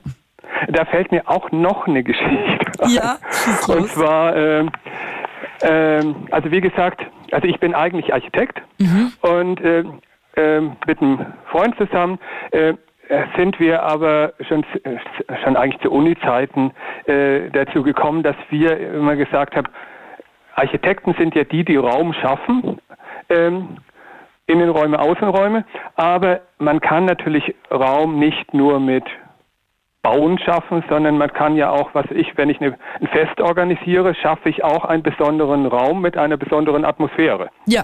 Genau. Und wir haben dann äh, begonnen, also weil wir auch beide so Fans des öffentlichen Raums sind, äh, Aktionen und Kunst im öffentlichen Raum zu machen. Und äh, genau, und dann haben wir uns so Just for Fun, es gab mal so ein äh, ja, Ideenwettbewerb für den Ernst-Reuter-Platz, haben wir da uns an Wettbewerb beteiligt und haben, also Architekturwettbewerb, ne, mhm. und haben vorgeschlagen, nichts zu bauen, sondern nur die Spielregeln für den öffentlichen Raum zu verändern. Okay. Und wir haben gedacht, wir machen das jetzt einfach mal, äh, wir werden fliegen da sowieso raus. äh, aber wir wollten das einfach mal irgendwie, dass, dass andere unsere Ideen da irgendwie sehen. Ne? Ja. Und ja, erstaunlicherweise haben wir einen, also es gab drei erste Preise, aber die konnten sich nicht einigen. Das heißt, es gab dann drei zweite Preise und wir hatten halt einen davon. Okay, cool. Und hatten dann tatsächlich die Chance, äh, ähm, dass dann vier Jahre auf dem Ernst-Reuter-Platz äh, so mit Aktionen zu verwirklichen. Da musst du jetzt ein bisschen was erklären. Ich kann mir, also ich habe das kurz aufgeschrieben, Spielregeln für den öffentlichen genau. Raum. Erzähl mal, was bedeutet genau, das? Genau, also Spielregeln für den öffentlichen Raum. Äh, also wir kennen ja alle irgendwie so ungeschriebene Gesetze. Also was ich, wenn du zum Beispiel am Kudamm entlang flanierst, äh, wirst du wahrscheinlich da nicht äh, dein, äh, dein Handtuch ausbreiten und dich im Bikini dorthin legen. Ich habe es letztens gemacht in Spanien vor einem, ähm, vor einem Bahnhof und dann kamen die Securities und haben gesagt, wir sind hier nicht am Strand. Genau, genau. genau, aber das ist genau das. Äh, ja. wir, wir, haben irgendwie so unsere, unsere Rollenvorstellungen und das sind ja all, im Prinzip alle Spielregeln. Also, was ich, wenn ich jetzt irgendwo an der Havel äh, an einem Stra äh, Strand, wo es keinen Eintritt kostet, das ist ja genauso öffentlicher Raum. Da würde keiner komisch schauen, außer jetzt im Winter. Ähm, und aber wenn ich das am Kuder mache, schon. Also das sind sozusagen die, mhm. die Regeln, die es gibt. So, solche mhm. Art von Regeln Also so, so, so Verhaltensregeln, so gesellschaftliche. Ja, genau. Mhm. Und, aber es gibt natürlich schon auch noch festgeschriebene Regeln. Also das haben wir dann auch gemerkt, als wir die äh, die Aktionen durchgeführt haben, für was es alles in Deutschland Gesetze gibt. Ne? Mhm. Ähm, die zwar in der Regel keiner weiß, aber wenn man dann irgendwas genehmigen lassen will, ähm, dann, also wir haben zum Beispiel eine Aktion gemacht, wo man das mit den Regeln vielleicht ganz gut versteht, wo wir einfach mal äh, Regeln entworfen haben und vorgegeben haben. Und zwar haben wir auf dem Ernst-Reuter-Platz, der, der ist überzogen von so Quadraten äh, im Gehwegbereich. Neun mal neun Meter fällt fast keinem auf, aber ist so. Mhm. Und da, wir haben dann einzelne von diesen Quadraten einfach mit Klebeband markiert und haben Leute in unserem Bekanntenkreis und Passanten aufgefordert, diese, Quadra diese Bereiche in Besitz zu nehmen und die Spielregel war, macht dort irgendwas, was ihr sonst im privaten Raum machen würdet. Mhm. Was haben die Leute dann gemacht? Genau, und äh, die, die eine kam mit ihrem Kind und die hat da das Spielzimmer aufgemacht. Äh, Bauklötze und äh, Holzeisenbahn. Und einer hat sogar einen Fernseher mitgebracht und äh, ich glaube dann mit Autobatterie, ich weiß gar nicht, wie der das gemacht hat. Jedenfalls äh, der Fernseher ist wirklich gelaufen. Ja. Und genau, dann gab es noch so eine Essenstafel. Ich, ich weiß gar nicht, was, was sonst noch alles. Aber im Prinzip halt lauter Sachen, die sonst im privaten Raum und nicht im öffentlichen Raum sind. Mhm. Und unsere Idee dabei ist halt, äh, dass wir Sehgewohnheiten ändern. Wir glauben nämlich, dass im öffentlichen Raum noch viel, viel mehr möglich wäre. Und unsere Vision ist, der öffentliche Raum im Prinzip sowas wie das kollektive Wohnzimmer aller Bewohner sein könnte. Ja, richtig cool. Genau, und aber jetzt wieder zurück zu, zur Zeit ja. äh, und, und oder zu, zur Erwerbsarbeit. Wir haben ja unsere ersten Projekte äh, da hatten wir keine Finanzierung. Das heißt, wir waren formal arbeitslos. Das ja. heißt, wir haben Transferleistungen vom Jobcenter bekommen ja. und haben ehrenamtlich diese Projekte gemacht. Und dann, nach dem Wettbewerbsgewinn, äh, haben wir vier und dann mit einer Pause im Endeffekt fünf Jahre äh, Projekte gemacht, wo wir Fördergelder dafür bekommen haben. Das heißt, wo das finanziert wurde. Mhm. Und wir haben dann irgendwann das Gedankenexperiment gemacht, was ist jetzt eigentlich der Unterschied? Ähm, ihr, also jetzt formal würde man ja, sagen, ja, im ersten ich, Fall mhm. waren wir arbeitslos und haben das nebenbei gemacht. Und im zweiten Fall haben wir gearbeitet und haben dafür Geld gekriegt. Aber faktisch haben wir beides mal Eigentlich Staat, Staatsgelder bekommen. Ja. Und haben beides mal, also der, der Arbeitsaufwand war ja nicht geringer oder weniger und, und der Nutzen war nicht weniger oder mehr. Mhm, mh. Und das fanden wir dann auch so ein schönes Beispiel, äh, wie eingefahren dieses Denken in Arbeit und Nichtarbeiten ist. Total, total. Und glaube ich auch, wie doll ähm, das halt institutionalisiert ist, dass es auch total schwer ist, da rauszukommen im Denken ja. für, für, für alle möglichen Menschen. Ja. Also ich sehe das auch bei mir, dass ich für mich einfach gerade festgestellt habe, ich will versuchen, ein bisschen weniger Erwerbsarbeit zu machen ja. ähm, und irgendwie vielleicht zwei bis drei Wochen maximal zu arbeiten. Ja also Lohnarbeiten, weil ich eben sage, okay, es gibt ja so viel andere Arbeit, die auch noch getan wird und ich merke genau. einfach, dass ich so selten schaffe, Sport zu machen, dass ich so selten schaffe, ähm, Freundinnen anzurufen, die vielleicht nicht in der gleichen Stadt wohnen ja. wie ich, dass ich so selten schaffe, meine Oma, die ich liebe, die ein bisschen weiter weg wohnt, öfter, also so, so oft zu besuchen, wie ich möchte. Oder, weiß ich nicht, in einen Töpferkurs zu gehen oder so. Ja. Dass ich wirklich sage, okay, wenn ich zwei Wochen im Monat Lohn arbeite und dann habe ich ein bisschen weniger Geld und verbringe den Rest der Zeit aber so, wäre das doch eine total tolle Lösung. Und ich merke aber, wie viele Menschen also und das kann ich denen ja gar nicht vorwerfen. Jetzt nicht so, Mann, ihr seid alle, ihr habt äh, den Schuss nicht gehört oder so, sondern aber ich, also ich für mich selber eben auch merke, dass ich immer wieder dann auf einmal doch in so Legitimationsprobleme komme und mich frage, ah okay, nee, vielleicht geht das ja irgendwie doch nicht, weil Leute dann so reagieren und sagen, wie jetzt aber nur zwei Wochen im Monat, nee, aber du musst dann da schon erreichbar sein oder wie, was machst du in der anderen Zeit? Das ist doch, das ist doch dann, das ist doch nur Freizeit oder so. Also dass Freizeit oder so dann auch so abgewertet wird im Gegensatz zu zu, zu Zeiten, in denen man, in denen man bezahlt wird. Ähm, und dass es, dass es total schwer ist, quasi aus diesem 40-Stunden-Ding oder wie du es gerade sagst, irgendwas tun und dafür bezahlt werden und dann ist es Arbeit, da irgendwie rauszukommen, ja, also weil ja. es extrem fest verankert ist. Ja. ja, und ich glaube sogar, es hat auch, also dieses Denken hat im Prinzip schon auch einen erheblichen gesellschaftlichen Schaden. Mhm. Ähm, also da mhm. fällt mir jetzt auch wieder ein Beispiel ein. Äh, das ist übrigens eine der wenigen positiven Folgen meines 2012 Erlebnisses. Ja. Und zwar hab, hat sich, habe ich da, also das ist jetzt ein kleiner Exkurs, damit ich dann äh, zu, zu, dem Punkt komme. Äh, ich das war so schrecklich, aber was total toll war, ich hatte plötzlich eine totale Sehnsucht nach Gott. Ähm, also ich, ich bin christlich erzogen, aber hatte vorher eine Phase, wo ich damit nicht viel am Hut hatte und auch bewusst irgendwie nicht so viel damit am Hut hatte. Und das hat mich total fasziniert, dass das jetzt plötzlich kommt und habe mir eine Kirchengemeinde gesucht und das war irgendwie auch ganz äh, toll, wie sich das, also das hatte ich schon irgendwie so das Gefühl, das war schon fast Fügung, das, oder vielleicht war es das auch, dass ich die dann gefunden habe. Und genau, aber, äh, und äh, jetzt kommt sozusagen der eigentliche Punkt, was ich in dieser Kirchengemeinde, wo ich jetzt auch aktiv bin und in so einem Kreis, äh, wo wir auch über so alle möglichen Fragen diskutieren, äh, aktiv bin, da merkt man total die Folge dessen, äh, dies, dieses Arbeitsbegriffs. Weil im Endeffekt, äh, also das ist jetzt eine Gemeinde hier in Friedrichshain, mhm. ähm, typische Friedrichshainer Klientel, das heißt, im Prinzip haben wir in unserer Gemeinde fast nur Akademiker, fast nur Leute, von, bei denen die verpartnert sind, wo beide arbeiten. Und das heißt, wir haben eigentlich fast nur Leute, die gerne viel machen wollen, aber kaum Zeit kaum und Kraft Zeit haben. Mhm. Und es gibt viele Ideen und ich und gerade wenn es dann Leuten schlecht geht, also das habe ich dann auch immer wieder erlebt, es hat eigentlich fast niemand Kapazität und dann wird und das finde ich halt auch so kurios, dann wird sowas, sogar sowas wie Spiritualität äh, professionalisiert. Dann mhm. gibt es halt Pfarrer und äh, Diakone und sowas, die dafür bezahlt werden. Und ich fände das natürlich viel besser, wenn sozusagen so eine basisorientierte Gemeinde, wo alle zusammen ihre Gemeinde bauen. Mhm. Und, und ich habe so den Eindruck, da ist halt diese Erwerbsarbeit auch ein Hindernis.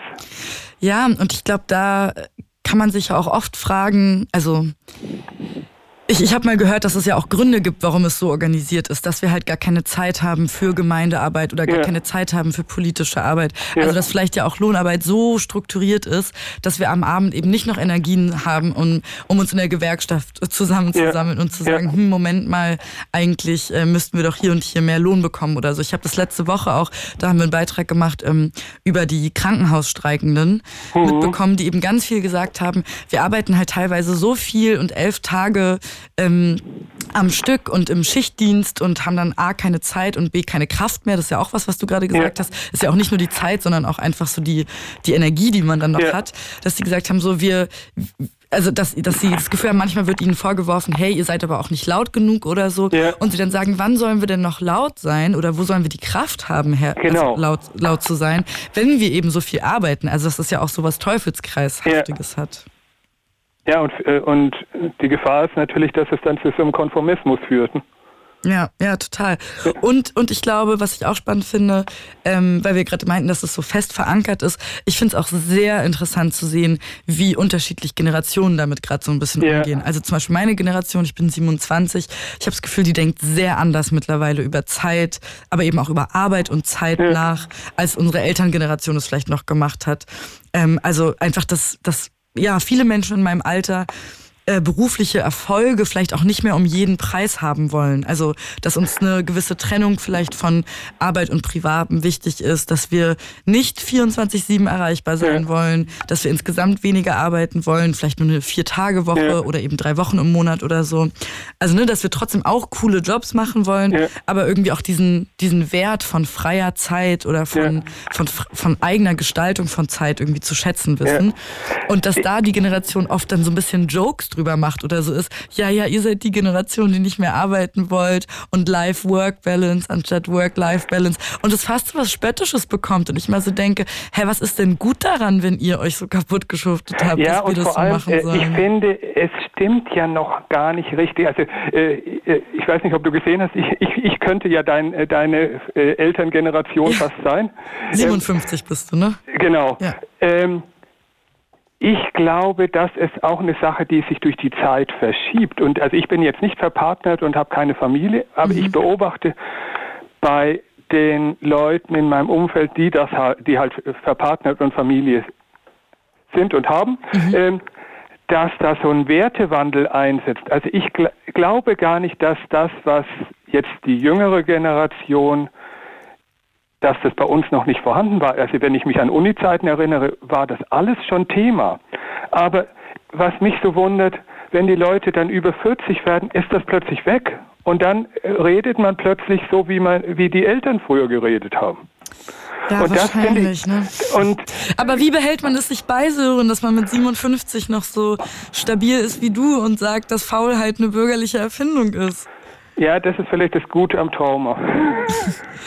ja, also gut, weiß ich nicht, aber natürlich prägt uns das auf eine Art. Und, ja. und ähm, also das ja. hat schon vieles Wobei ich war auch schon vorher, also äh, auch mit diesen Projekten im öffentlichen Raum. Mhm. Also ich glaube, es hat natürlich auch damit zu tun, dass ich schon von Kind, ich war als Kind schüchtern. Ich war, also ich war in vielen Punkten, dass ich nicht so reingepasst habe. Dann habe ich später, ich, das habe ich ziemlich spät erst gemerkt, dass ich schwul bin und äh, Fetischist und alle möglichen Sachen und äh, ähm, genau, und dann kam sozusagen seit 2012 äh, verstärkt, dass, äh, dass, dass das Christentum für mich eine Bedeutung hat. Das sind mhm. ja alles so heutzutage Minderheitenkulturen. Mhm. Ähm, und ich glaube, das ist eine gute Voraussetzung, wenn man in vielen Bereichen oder in mehreren Bereichen nicht zu dem Üblichen entspricht, dann, äh, dann bleibt einem gar nichts anderes übrig, als immer wieder über seine Rolle nachzudenken. Mhm. Also was ich, ich erinnere mich an Zeiten äh, bei Familientreffen und äh, also inzwischen haben wir viele in der Familie, die auch äh, keine Familie und kein äh, äh, Ehepartner und, und, und was weiß ich haben. Äh, das ist da alles. Aber ich erinnere mich an Zeiten, wo man so das Gefühl hat, ich bin da der Einzige und die anderen erzählen alle über ihre Kinder und Einfamilienhäuser. Also ich bin äh, ja. Äh, auf dem Land überwiegend aufgewachsen und äh, und dann sitzt man schon so daneben, aber äh, das führt halt dazu, dass man immer wieder über seine Rolle nachdenkt.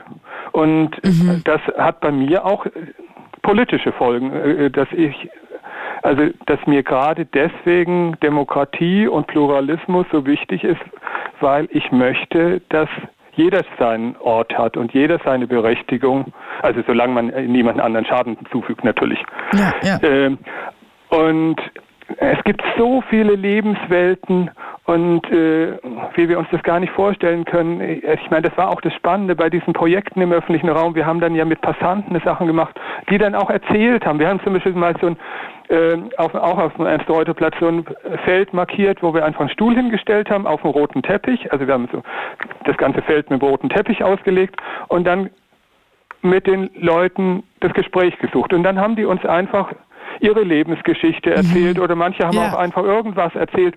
Und also so Begegnungen, wie, so genau, genau, wie geschaffen. unterschiedliche Biografien es gibt und äh, ich glaube, es gibt eigentlich fast nichts, was es nicht gibt äh, ja. durch, durch irgendwelche skurrilen Erlebnisse. Aber wie schön, dass das funktioniert hat. Also, ja. sorry, wenn ich unterbreche, aber ja. dass das quasi aufgegangen ist, dass die Leute sich auch da wieder in Anführungszeichen Zeit genommen haben und stehen geblieben sind, wenn man sich auch so gut vorstellen könnte, dass das überhaupt nicht aufgeht und die Leute vorbeirushen und da irgendwie nicht innehalten, sondern sich so drauf eingelassen haben. Wann war das genau? Welches Jahr? Wann habt ihr das, das gemacht? Begann, äh, also wir, der Wettbewerbsbeginn war schon 2008 mhm. und die Aktion, also wir haben 2008 und 2009 haben wir Aktion Aktionen dann sozusagen auf eigene Faust gemacht und 11, 12, 13, 14 und dann noch zeitversetzt 2018 ähm, haben wir dann äh, die geförderten Aktionen gemacht.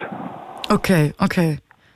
Ja. Und also ich glaube schon, weswegen das es hat natürlich nicht immer funktioniert, aber weswegen das relativ oft funktioniert hat, weil wir schon auch immer so ein künstlerisches Setting gemacht haben, was erstmal eine Irritation schafft. Ne? Also was ich, wenn du ähm, am Ernst-Reuter-Platz auf dem Weg zur Uni bist, dann sieht das jeden Tag neu äh, gleich aus und dann steht da, ist da plötzlich so ein äh, mhm. 9 mal 9 Meter großer roter Teppich. Äh, da schaut man schon erstmal. Äh, äh, und dann bleiben die Leute stehen und fragen, was soll das? Ja. Und dann ist man schon im Gespräch. Ja, ja. Ja, und was ja auch äh, so schön hat, weil sowohl, ich meine, deswegen liebe ich auch diese Sendung hier, den Blue Moon, weil man eben sowohl diesen Zeit, also diese Zeit hat, zwei Stunden, ja. aber auch diesen Raum und dadurch Begegnungen schafft, die sonst so nicht stattfinden würde und man sich Zeit nimmt, Gespräche zu führen, die man vielleicht sonst nicht führen würde. Genau. Also ich finde das, also ich finde es schön, was du beschreibst, so mit dieser, mit dieser Verbindung in dem Moment zwischen Zeit und Raum und ja. sich das halt so, so zu schaffen und so. Kann man das irgendwo noch angucken? Also habt ihr Bilder oder irgendwie ja, Videos also oder wir so haben davon? eine, eine Homepage, die allerdings äh, dringend äh, aktualisiert werden müsste. Also das heißt, die ist sozusagen so von der äh, Präsentation äh, ja, da musst du dir die Zeit für nehmen, Sören, um die Nee, aber das, äh, das, zu das, updaten. genau, das hat halt jetzt auch einfach auch mit meiner äh, Arbeitsunfähigkeit Ja, zu ja, tun. Genau, aber die, die Seite gibt's trotzdem noch, ähm, und zwar gleich zwei Seiten. Einerseits malv.de, M-A-L-V, wie die Malve, Mhm. .de und ernstreuterplatz.de, also ernst-reuter-platz.de. Was, die war Domain die, war noch nicht gesichert? die war noch nicht gesichert, nee. Ist ja verrückt, okay. Ja, das, da haben wir auch nie zu äh, hoffen gewagt, aber das war so. Ja. Hä, okay, cool. Ja, ihr da draußen könnt ihr natürlich äh, gerne mal reingucken und Ja, schauen, was genau. Sören da gemacht hat. Ich mache das auf jeden Fall auch mal nach der Sendung. Ähm, ja, verstehe. Ich musste auch gerade, als du es erzählt hast, so ein bisschen dran denken. Ein äh, Freund von mir in München ist Architekt und er arbeitet auch viel in so Ideenwettbewerben und ähm, hat jetzt letztens äh, so, ein, so, ein, so eine Fahrradwerkstatt quasi im öffentlichen Raum gemacht. Cool, also ja. wo es eben darum ging, ähm, genau, also wo man Fahrräder reparieren konnte, Ja. aber auch in, in, in, in Kontakt gekommen ist, in, Ja. in, in ja, geme also Nachbarschaft gekommen ist. Auch das ist ja was, was es irgendwie weniger gibt mit Ja. anonymer werdenden Städten. Ähm, ja, cool. Ja, Sören, ich danke dir vielmals, dass du angerufen hast. kein Problem. Es war, sehr, war schön, schön. Es war sehr schön, mit dir zu sprechen. Ähm, ich hoffe, dass wir uns an dieser Stelle irgendwann mal wieder hören und wünsche dir einen ganz schönen Abend. Den wünsche ich dir auch noch. Danke dir. Mach's gut. Bis bald. Ciao. Heute Abend sprechen wir in diesem Blue Moon zum Thema Zeit. Wir haben jetzt gerade mit Sören gesprochen, davor hatten wir Frank an der Leitung. Ich animiere euch alle hier auch nochmal anzurufen 0331 70 97 110. Wir fragen uns heute so ein bisschen, wie ihr mit Zeit umgeht, wann ihr das Gefühl habt, dass Zeit besonders schnell vergeht, wann sie aber auch quälend lang ist. Vielleicht auch, wann das letzte Mal war, wo ihr das Gefühl hattet, so, hey, jetzt würde ich die Zeit irgendwie gerne anhalten wollen. Vielleicht auch die Frage, wie ihr das im Lockdown erlebt habt. Da ist das ja irgendwie alles mal so ein bisschen verschwommen für einen Moment. Die Zeit, man hat das Gefühl, die Zeit und die Welt bleiben für so einen Moment irgendwie stehen. Gleichzeitig hat sich alles so ein bisschen sinnlos angefühlt. Jeder Tag war ja so eine verpasste Chance. Es hatte vielleicht aber irgendwie auch was Befreiendes. 0331 70 97 110. Bevor wir in die Nachrichten gehen, hole ich jetzt nochmal die Fiona zu uns ins Studio. Hallo. Hallo. Hi, ich grüße dich. Sitzt du im Auto gerade? Ja, ich hoffe, es geht mit Verstehen. Ähm, ja, ich, ich verstehe dich einigermaßen gut. Wir können ja mal gucken, wie sich das entwickelt. Ähm, Super. aber ja, ich glaube, das funktioniert. Aber nicht, dass du einen Unfall baust. Also, Nee, ja, nee, alles gut. Okay. Ich bin geübt, ich bin geübt darin. okay, perfekt. Wo erwischen wir dich denn gerade? Wo fährst du hin? äh, nach Hause, ich habe Feierabend gemacht. Okay. Ja, Ja. dann einen guten Nachhauseweg dir schon mal und schön, dass wir dich dabei begleiten können. Du bist ja auch Paradebeispiel auf jeden Fall für das, was wir heute Abend besprechen, ne? Mehrere Dinge gleichzeitig tun. Also Ja. Autofahren, Radio hören, telefonieren, wird alles in einen Weg ge gequetscht. Ja, so ein paar Sachen gleichzeitig geht schon. Ja, nee, gut, dass du es schaffst. Ich bin absolut nicht multitaskingfähig, deswegen ähm, lachen mich immer alle aus, dass sobald ich irgendwas, sobald ich eine Zwiebel schneide, kann ich eigentlich das Gespräch nicht mehr weiterführen. Aber gut, wenn es für dich anders ist. Fiona, was äh, sind denn deine Gedanken zu dem Thema Zeit heute Abend? Ja, ich finde, Zeit ist ja allgegenwärtig. Mhm. Und ich bin der Meinung, Zeit ist eigentlich so ziemlich das kostbarste Gut, was wir Menschen bekommen oder was wir einfach haben. Und ich sehe es auch an mir ganz, ganz oft, dass wir oder ich da echt verschwenderisch umgehen damit und die Zeit nicht so gut ausnutzen oder auskosten, äh, damit sich das so richtig lohnen würde. Mhm. Was meinst du damit genau? Naja, man lebt oftmals in den Tag hinein. Oder besser gesagt, ich, ich will jetzt nicht über andere Menschen urteilen, sondern ich, ähm, also als, als Beispiel, ich habe heute angefangen, um halb drei zu arbeiten. Nee, stimmt gar nicht. Um 15 Uhr habe ich angefangen zu arbeiten. Hatte jetzt um 23.15 Uhr Feierabend. Mhm. Wenn ich jetzt zu Hause bin, werde ich vielleicht noch so ein, zwei Stunden irgendwie wach bleiben, noch vielleicht ein bisschen Fernsehen gucken oder sowas. Ähm, werde dann bis morgens früh um acht schlafen oder halb neun. Dann stehe ich auf, frühstück ein bisschen was. Äh, und dann passiert aber tatsächlich gar nicht mehr so viel, weil ich nämlich morgen auch wieder um die gleiche Zeit arbeiten darf. Ja. Ähm, und jetzt könnte ich natürlich total produktiv sein, irgendwie noch Haushalt machen ähm, oder ein paar Umzugskartons noch packen, weil wir sind nämlich mit einem Umzug oder wir sind demnächst im Umzug. Ähm, aber geht auch nicht so richtig, weil mein Mann, der ist nämlich auch gerade unterwegs, der hat nämlich immer Nachtschicht. Ja. Und wenn der nach Hause kommt, äh, so gegen, ich sag mal, halb sechs, sechs Uhr ungefähr, dann schläft er meistens bis zwölf, eins und ich will ihn halt auch nicht aufwecken, weil sein Schlaf ist halt sehr, sehr wichtig. Ja, ja, ja. Und Krass, und dann habt ihr ja voll verschobene Rhythmen auch, oder? Haben wir auch, haben wir auch tatsächlich. Und natürlich haben wir uns da auch so arrangiert und im Vorfeld auch drüber gesprochen, über unsere Arbeitszeiten. Ähm, was sind so die Vorteile, was sind die Nachteile. Und wie gesagt, wir haben uns damit arrangiert, aber ähm, aufgrund dessen bleibt halt schon viel auf der Strecke. Eben sei es jetzt, weil ich den Haushalt eben nicht machen will, damit ich keinen Lärm mache oder so und ihm aufwecke oder irgendwelche gemeinschaftlichen Aktivitäten. Also es bleibt schon wirklich sehr viel auf der Strecke, muss ich sagen. Unsere Arbeit, die nimmt uns schon sehr ein. Magst du erzählen, was ihr arbeitet? Ja, also mein Mann, der fährt LKW und ich fahre Bus. Okay. Genau. Habt ihr euch auf der Arbeit kennengelernt? Ähm, nee, tatsächlich nicht. Ähm, wir hatten uns anders kennengelernt, aber ich bin durch ihn in die Branche gekommen. Okay, okay, verstehe. Nee, nur weil oft, wenn man den gleichen Beruf hat, ist es ja, dass man sich dann da auf der Arbeit kennengelernt hat. Fiona, äh, du hast ganz viele spannende Punkte angesprochen. Ich würde sagen, wir gehen da gleich noch mal ein bisschen weiter rein, wenn du magst. Und Äh, jetzt kommt die Nachricht. Genau, hören einmal kurz Nachrichten. Du fährst weiter äh, safe durch die Nacht und dann hören wir uns gleich wieder, ja? Genau, bis Perfekt, gleich. bis gleich. I wanna see the world next door. So klang ihr erstes YouTube-Video. Da war sie gerade mal sieben Jahre alt. Und so klingt ihr neuester Song. Ungefähr zwölf Jahre und mehr als vier Millionen YouTube-Fans später. Seid ihr dabei?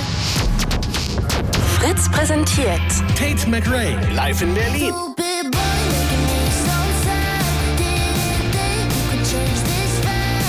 Dienstag, 7. Mai. Tate McRae, live in der Verti Music Hall.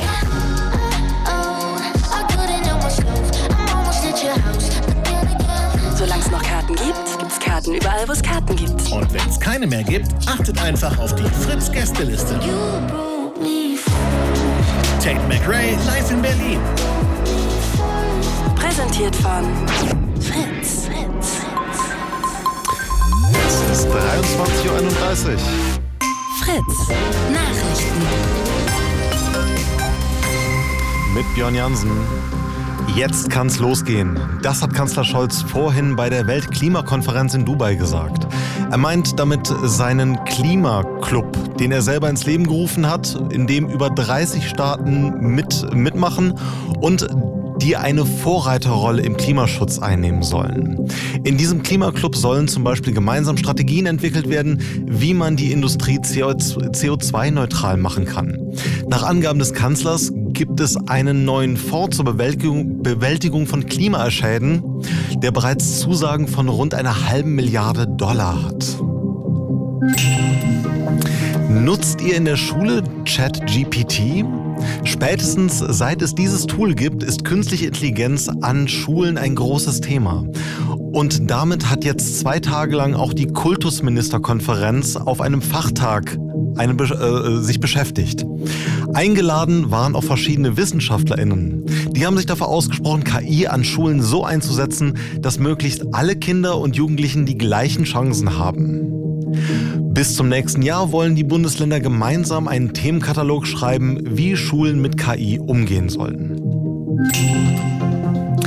In den letzten Tagen sind in Deutschland gleich drei Terrorverdächtige festgenommen worden, denen vorgeworfen wird, Anschläge auf Weihnachtsmärkte geplant zu haben. Auch in Brandenburg hat das jetzt Konsequenzen. Für die Weihnachtsmärkte in Potsdam, Cottbus und Wittstock werden die Sicherheitsvorkehrungen verschärft. Teilweise werden Autos als Sperre an die Eingänge gestellt. Außerdem wird mehr Sicherheitspersonal eingesetzt. Der Weihnachtsmarkt in Wittstock wird auch deshalb stärker bewacht, weil ein Terrorverdächtiger dort gelebt hat. Zum Sport. In der Nations League haben die deutschen Fußballerinnen ihr Spiel gegen Dänemark am Abend mit 3 zu 0 gewonnen. Der erste FC Köln besiegt mit einem 1 zu 0 Darmstadt 98 in der ersten Bundesliga. In der deutschen Eishockeyliga gewannen die Eisbären Berlin gegen Frankfurt mit 3 zu 1 und die Füchse Berlin gewannen in der Handball-Bundesliga in Wetzlar mit 36 zu 30 und übernahmen damit zumindest vorübergehend die Tabellenspitze. Wetter. Minus 7 bis minus 2 Grad sind im Fritz-Sendegelände. Im Süden Brandenburgs, ja, da kann es mal ein bisschen Schnee geben. Im Norden ist es noch locker bewölkt. In der Nacht geht es dann bis auf minus 12 Grad runter.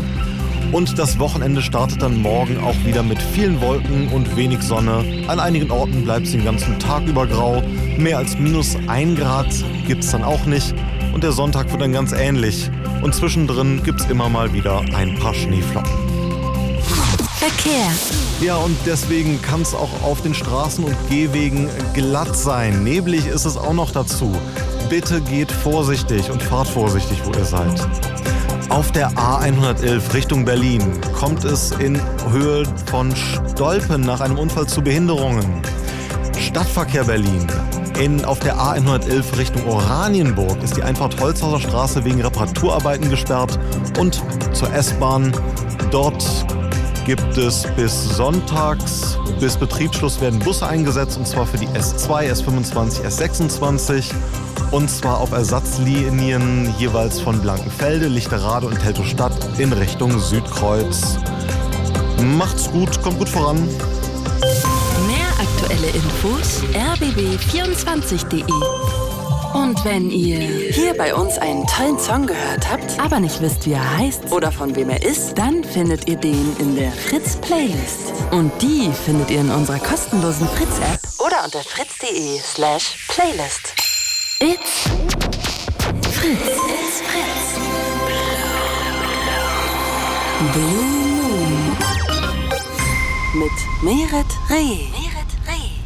Es ist 23.35 Uhr. Ihr seid immer noch auf Radio Fritz. Ihr hört immer noch den Blue Moon. Ich heiße immer noch Mire Dreh. Ihr habt's gehört. Manche Dinge, die ändern sich einfach nicht so schnell. Und wir haben jetzt noch 25 Minuten zusammen. Und die wollen wir gut nutzen. Und nutzen ist ein Stichwort, das Fiona, die im Auto gerade sitzt und nach Hause fährt, auch gerade benutzt hatte, als es nämlich darum ging, ähm, als du gesagt hast, so dass du das Gefühl hast, dass du manchmal deinen Tag nicht richtig nutzen kannst oder irgendwie die Zeit nicht so richtig nutzen kannst. Und vielleicht kannst du das nochmal so ein bisschen beschreiben. Also du hast ja gerade erzählt, dass du einfach ähm, ja irgendwie auch krasse Arbeitszeiten hast und irgendwie jetzt bis, bis Viertel nach elf noch gearbeitet hast. Ähm, und dann irgendwie natürlich Zeit zum Regenerieren brauchst. Und warum, genau, hast du das Gefühl, da irgendwie ja nicht so happy mit zu sein, dann teilweise, wie, wie dein Tag so aussieht? Ja, ähm, ich bin deshalb nicht happy damit, wie mein Tag aussieht, weil ich, wie gesagt, nicht so produktiv bin, ähm, wie ich gern sein möchte. Also ich habe im Kopf ganz, ganz oft, also mein Kopf, muss ich mal sagen, der ist so wie so ein Dauercomputer, irgendwie, der rattert immer. Mhm. Da, ist immer da ist immer irgendwas drin. Und ich nehme mir halt zum Beispiel vor, ähm, ja, keine Ahnung, jetzt zum Beispiel Samstag oder Sonntag, ich mache das, ich mache das, ich mache das und ich mache das. So, also sagen wir mal. Was denn zum Beispiel? Was sind denn da so Sachen, die du gerne erledigen würdest? Na, zum Beispiel Haushalt oder vielleicht irgendwelche Pakete zum Paketshop bringen, die ich dann irgendwie verschicken muss. Oder, äh, weiß nicht, mit meinem Mann irgendwas machen, wohin fahren oder so. Mhm. Ja, also ich nehme mir so drei, vier Sachen vor für den Tag. Oh, jetzt hören oh. wir dich gut. Ja, aber jetzt mich gerade angekommen und habe eingeparkt. Oh, oh, eine Wohltat in meinen Mikroohren. Das ist schön. gut. Okay, ist auch ein, also aus mehreren Gründen. Du bist gut zu Hause angekommen. Das ist gut. Wir hören dich noch besser. Sehr schön. Ja. Okay, genau. Also so, so, sowohl irgendwie Haushalt als auch einfach in eurer Partnerschaft ähm, Dinge unternehmen. Genau, genau. Ich muss aber auch dazu sagen, was das Thema Haushalt betrifft, das findet mein Mann immer gar nicht so schön. Aber ich lasse den Haushalt tatsächlich auch ziemlich schleifen. Ähm, jetzt tatsächlich nicht nur wegen der Zeit, sondern auch wegen der Lust, weil mhm. ich mich in meinem Zuhause und in meiner Umgebung einfach null wohlfühle. Und ich finde, wenn man sich da, wo man wohnt oder wo man lebt oder wo man arbeitet, wenn man sich da nicht wohlfühlt, dann kann man auch nicht so produktiv sein, wie wenn man sich wohlfühlt. Ja, voll, das verstehe ich. Und warum fühlst du dich denn nicht so wohl? Ähm, das ist ziemlich leicht gesagt, weil, ähm, da muss ich ganz kurz ausholen etwas. Ja, mach das. Ich bin 2021 ähm, von Bayern, wo ich aufgewachsen bin, nach Brandenburg wegen meinem damaligen Freund, also jetzt Mann, mhm. gezogen. Mhm. Und ähm, der hat aber zu dem Zeitpunkt mit seinen Eltern unter einem Dach noch gewohnt. Mhm. Und es war jetzt aber nicht so ein Haus mit mehreren Stockwerken, sondern es war wirklich nur eine Wohnung, eine Ebene. Und da bin ich quasi in die Konstellation eben mit reingekommen und bin dann damit eingezogen. Und wie natürlich das so sein kann, mit Mitte 30 äh, möchte man nicht mit Schwiegereltern oder Eltern unter einem Dach leben, das ist nichts. Und da habe ich gesagt, Schatz, wir müssen ausziehen, wir müssen uns eine eigene Wohnung suchen. Mhm. Und ja, dann sind wir in Beelitz-Heilstätten gelandet, also südöstlich, nee, südwestlich von Potsdam. Mhm.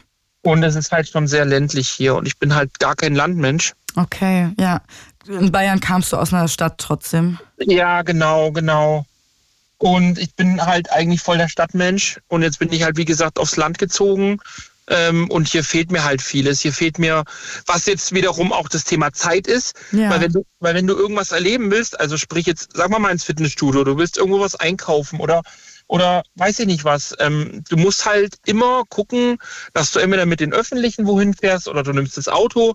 Du, das ist halt anders als in der Stadt. Wenn ich jetzt Potsdam sehe zum Beispiel, äh, du gehst aus der Haustür raus und du bist halt schon mitten im Leben drin. Kommt natürlich auch mal drauf an, wo man wohnt, ne? ist das ja. auch klar.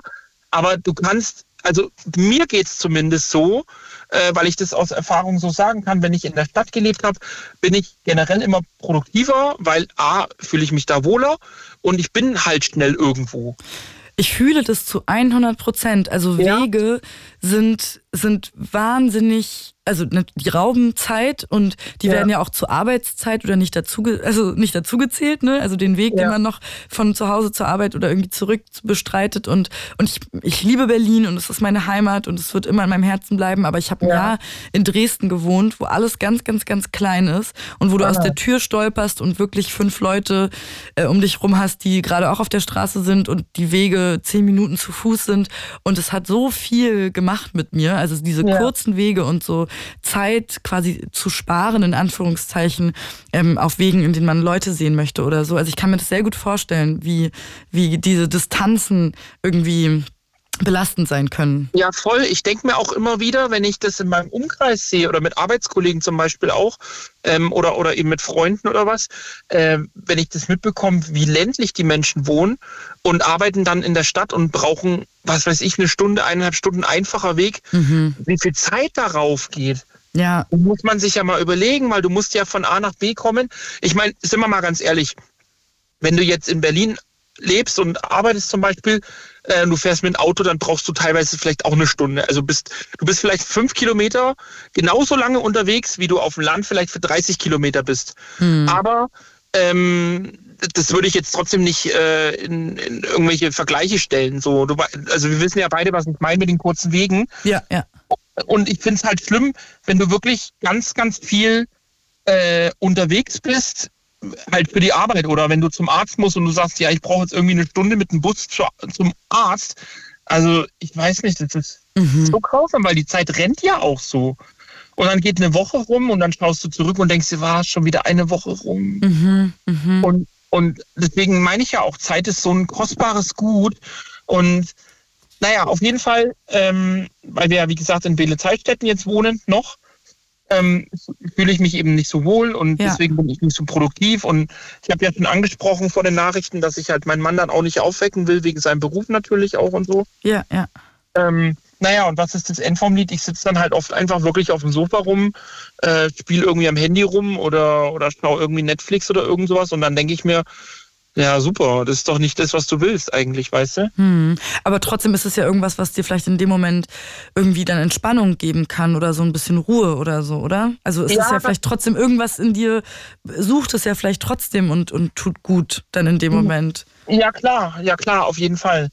Ja, also, also gar nicht, weil ich das jetzt dir absprechen möchte, dass sich das blöd im Nachhinein anfühlt. Ich kenne das super gut, dass man mhm. sich dann ärgert und irgendwie denkt, hey, ich habe jetzt gestern irgendwie noch eine Folge und noch eine Folge geguckt und jetzt bin ich irgendwie müde heute oder hätte die Zeit irgendwie auch nutzen können, um was ja. zu lesen oder um was zu basteln oder eine Freundin anzurufen, keine Ahnung. Aber ich glaube, da darf man vielleicht auch manchmal nicht so streng mit sich sein, weil man braucht ja diese Erholungszeiten auch. Ja, und natürlich. nur den Kopf irgendwie auch mal abzuschalten oder so. Ja, das ist richtig. Also ich, aber wie gesagt, aus der Vergangenheit, wenn ich jetzt in der Stadt gelebt habe zum Beispiel, mhm. also, also ich bin, äh, ich muss sagen, 2014 bin ich äh, mit 25 ausgezogen von meinen Eltern mhm. in meine eigene Wohnung und seitdem bin ich öfter umgezogen. Also ich glaube, ich wohne jetzt in der sechsten Wohnung oder so seit 2014 eben. Also ja. ist schon so ein kleines Hobby ungewollt von mir umziehen. ja. Aber dadurch ähm, ja, habe ich halt auch immer wieder Neues gelernt und habe neue, neue ähm, Orte kennengelernt, neue Städte kennengelernt. Und wenn ich ländlicher gewohnt habe bisher, habe ich immer gemerkt, ich mache nicht so viel mit meiner Zeit. Ich mache nicht so viel aus meiner Zeit. Ich bin eher mehr zu Hause und, und schaue Fernsehen und so und, und flüchtete auch so ein bisschen in eine, in eine Welt vielleicht, die mhm. mich halt glücklich macht. So. Mhm. Weil das drumherum, wo ich eben lebe, weil mich das eben nicht so befriedigt und nicht so glücklich macht. Und wenn ich in der Stadt gelebt habe, ähm, ob ich jetzt in einer Beziehung war oder Single war, das spielt jetzt keine Rolle, aber wenn ich in der Stadt war, ich bin dann halt einfach rausgegangen vor die Tür, dachte mir, naja, zehn Minuten, äh, dann bin ich schon in der Innenstadt und schaust du halt mal, wen du so triffst, was es so Neues gibt, irgendwelche Kirmesse oder weiß ich nicht, bin einfach zu meiner Friseurin gegangen, habe mich einfach mit ihr ein bisschen unterhalten, ohne dass ich irgendwelche Leistungen wollte und so. Und ich habe da einfach viel mehr gemacht und ich war da nicht so oft in der Wohnung drin, mhm. weil ich, weil ich brauche halt das Leben und die Menschen um mich rum. Und auf dem Dorf habe ich das alles nicht. Und deswegen äh, flüchte, naja, kann ich es Flucht nennen? Ich denke schon. Flüchte mhm. ich halt, wie gesagt, in so eine, in so eine interaktive Welt im Bildschirm. Ja, ja, ja.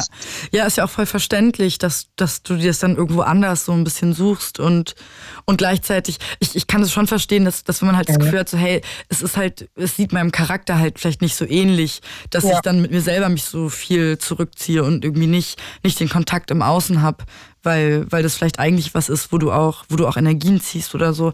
Aber habt ihr denn geplant, jetzt wieder zurück in die Stadt zu gehen? Ähm, ja, wir ziehen im Januar nach Rostock. Mhm. Und Rostock ist ja nun keine kleine Stadt, ist ja größer als Potsdam sogar. Und da und haben ja wir auch halt eine ganz andere Ecke. Wenn du von Bayern kommst, dann ist das ja auch ja. anderes also ich, Feeling, muss, oder? Ja, ich muss dazu sagen, ich bin in Sachsen geboren, gar nicht weit weg von Dresden. Ah ja, okay. Ja, und wir sind aber nach Bayern gemacht, gemacht, wie sich das anhört.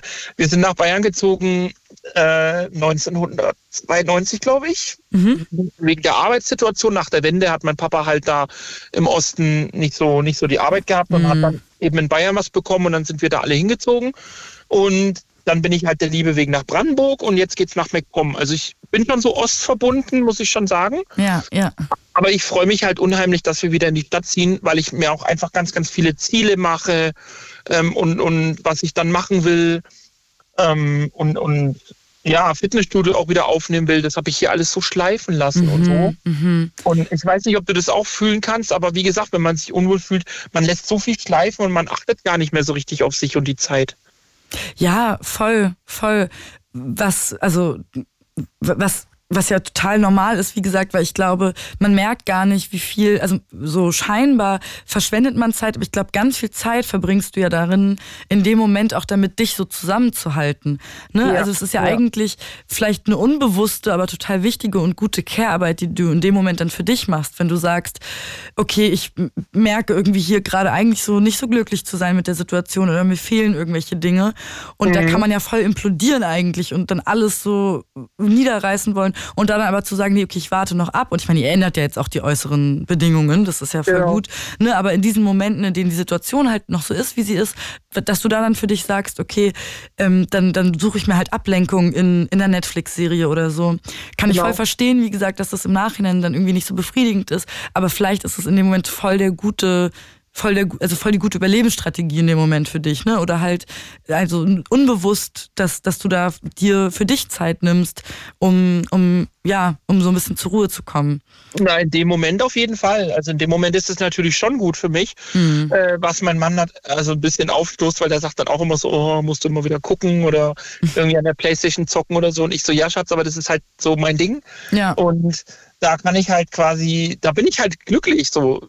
Weißt du? Ja. Also ich meine, ich bin natürlich glücklich, dass ich mit meinem Mann zusammen bin, dass ich ihn geheiratet habe und so und dass ich wieder von Bayern in den Osten zurückgezogen bin. Natürlich bin ich da glücklich, aber halt nicht, nicht, die, nicht die Umstände, die jetzt gerade so sind. Und wenn ich bedenke, ähm, wir hatten 2021 und Anfang 22 ähm, haben wir auch noch mehr miteinander gemacht. Also wir sind noch im Sommer mehr unterwegs gewesen, ähm, haben irgendwelche Ortschaften, Städte uns angeguckt, sind mal mit dem Zug irgendwie an die Ostsee gefahren oder so. Also wir haben halt mehr mit uns beiden gemacht. Mhm. Ähm, haben auch mal Freunde getroffen, sind da hingefahren und so. Und es kommt halt extrem zu kurz, halt aufgrund eben auch unsere Arbeitszeiten, ne? Ja, also das, das klingt ja wirklich nach, also was, was wir ja gerade meinten, also einerseits verschobenen Arbeitszeiten, ja. aber irgendwie auch sehr intensiven Arbeitszeiten. Also ne, wenn ihr so spät arbeitet oder Nachtschichten habt oder so, da braucht man ja auch ganz andere Zeit, um sich zu regenerieren irgendwie. Genau, genau. Ja. Und wenn ich, und zum Beispiel morgen, ähm, habe ich ja am Anfang schon mal gesagt, ich werde wahrscheinlich morgen um 8 Uhr morgens aufstehen wieder. Und mein Mann wird wahrscheinlich wieder bis 12 Uhr schlafen oder so. Und dann sehen wir uns zwei Stunden und dann fahre ich halt wieder auf die Arbeit, ne, bis abends um halb elf. Mhm. Und dann haben wir effektiv den Sonntag nur, weil er hat immer Wochenende frei, also komplett immer.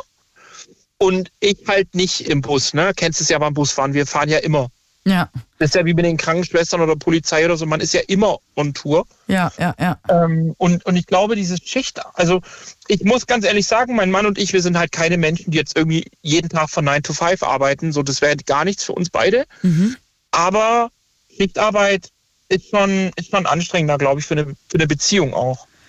Auf jeden Fall. Also für eine Beziehung weiß ich nicht, aber allein körperlich ist es ja, also ist, ja. ist Schichtarbeit auf jeden Fall krass. Ähm, ich habe es ja vorhin schon mal kurz erzählt, wir haben ja letzte Woche die Streikenden im, im öffentlichen Dienst begleitet, ja. also zum Beispiel im Krankenhaus, die eben auch alle sagen, dass das Schichtdienst nochmal so viel mehr ähm, auf die körperliche Gesundheit und auch auf die mentale Gesundheit schlägt. Ja, ja. Aber ist da denn so ein bisschen ähm, bei euch vielleicht auch eine Änderung in Sicht, wenn ihr nach Rostock geht oder bleibt es bei diesen Zeiten erstmal?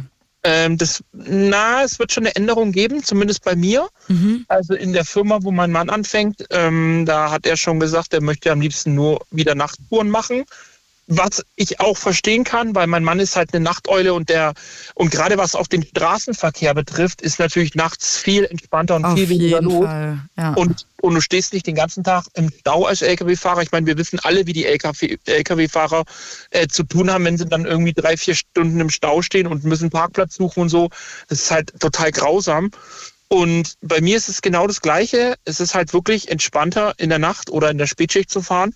Aber alleine wegen meinem Rhythmus und wegen den Aktivitäten, also Schrägstrich Zeit, äh, werde ich wahrscheinlich dann auch wieder im Wechsel Frühschicht und Spätschicht machen, so wie es dann halt quasi für mich vorgesehen ist. Mhm. Ich muss dann natürlich meinen Körper auch dran gewöhnen, wieder ist klar. Aber ich denke mal, mit einer gewissen eine gewisse Zeit, wenn die ins Land geht und man auch genug Kaffee-Intus hat, dann muss irgendwie gehen. Die kleinen Hilfsmittel. Ja, Aber vielleicht, also habt ihr sowas, dass ihr euch so zu gezielten Zeiten dann verabredet oder eben sagt, okay, da an diesem, also ne, wenn du auch so ein Gefühl hast von, okay, dann kommen diese Momente, in denen man Zweisamkeit hat oder in denen man frei hat, mhm. aber irgendwie schafft man das dann gar nicht so richtig, die zu nutzen. Also ich kenne es bei mir total, dass ich mich immer mega freue aufs Wochenende oder auf einen freien Tag und dann aber auf einmal völlig überwältigt davon bin, frei zu haben und irgendwie erstmal gar nicht so richtig weiß, wie ich mich jetzt da dann organisiere oder wo ich überhaupt anfange, diese Zeit zu gestalten. Dass mir das manchmal total hilft, dann mir schon zu überlegen, also mir so Termine, aber so schöne Termine quasi in diese freie Zeit schon zu setzen. Also zu sagen, hey, am Sonntag haben wir frei, lass uns doch am Mittwoch schon überlegen, was wir da genau machen könnten. Gehen wir um 11 Uhr irgendwo brunchen oder so oder kochen wir was oder gucken wir uns einen Film an oder gehen wir ins Museum oder so.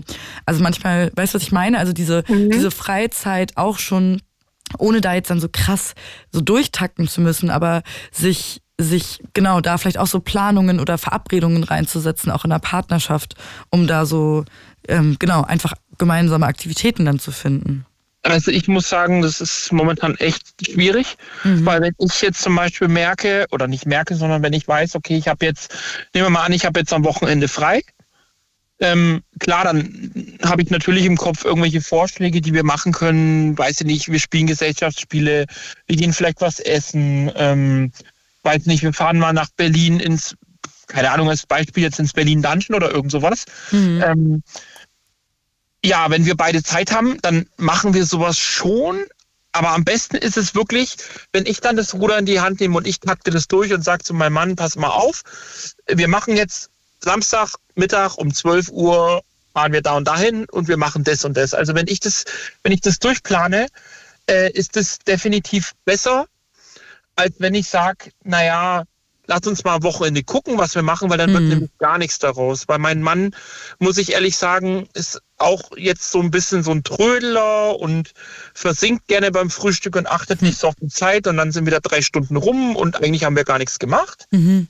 Und deswegen ist es immer besser, wenn ich das tatsächlich eher so durchtakte aber das geht halt auch nicht immer, weil da habe ich dann halt auch nicht immer die, die Muse dazu. Ist ja auch Arbeit, das zu planen und sich ja, da was zu überlegen. Genau, es ist Arbeit zu planen. Und jetzt am Montag zum Beispiel, also jetzt kommenden Montag, habe ich zu meinem Mann gesagt, pass auf, ähm, ich würde gerne ähm, mit dir früh zum Arbeitsamt gehen, weil wir durch den Umzug jetzt natürlich beruflichen Wechsel und da müssen wir mit dem Arbeitsamt was besprechen. Und da habe ich gesagt, lass uns zum Arbeitsamt gehen. Danach müsste ich äh, mal zu Vielmann gehen, mir eine neue Brille machen lassen. Mhm. Und danach müsste ich aber zum Hautarzt gehen. Ist das in Ordnung für dich, wenn wir das zusammen machen? Und dann habe ich ja in dem Moment schon so für mich für Montag den Plan vorgelegt. Und dann hat er aber gesagt, hm, ja, ich weiß nicht so richtig mit Arbeitsamt, äh, früh um 18 da ja ganz viele Menschen und lass uns das doch lieber an einem anderen Tag machen, vielleicht um 14 Uhr. Ich so, ja, du Schlaubi, um 14 Uhr bin ich vielleicht arbeiten, da kann ich aber nicht mhm. mit. Und ich möchte aber gerne mit. Also das ist. Das Würdest ist du dir manchmal so ein bisschen mehr irgendwie Achtsamkeit von ihm wünschen? Ja, schon. Schon. Wobei ich muss auch ehrlich sagen, ich bin auch echt kein einfacher Mensch. Und das, das sind wir ja alle nicht. Ja, aber das, was er mit mir manchmal aushalten muss, auch manchmal meine Launen und so. Ja, äh, okay. Äh, also du meinst, ihr, ihr gebt euch da gegenseitig.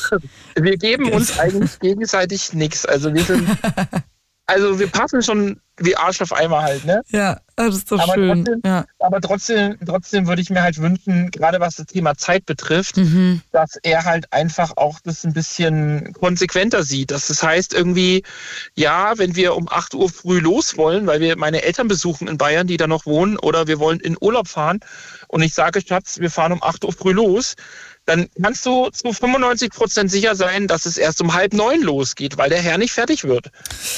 Oh, das könnte dir mit mir aber auf jeden Fall auch passieren. Ja, ja. Zeitmanagement. Hm. Ja, genau. Und ich habe zu ihm gesagt, Schatz, dein Zeitmanagement, das ist nicht so gut. Da müssen wir dran arbeiten.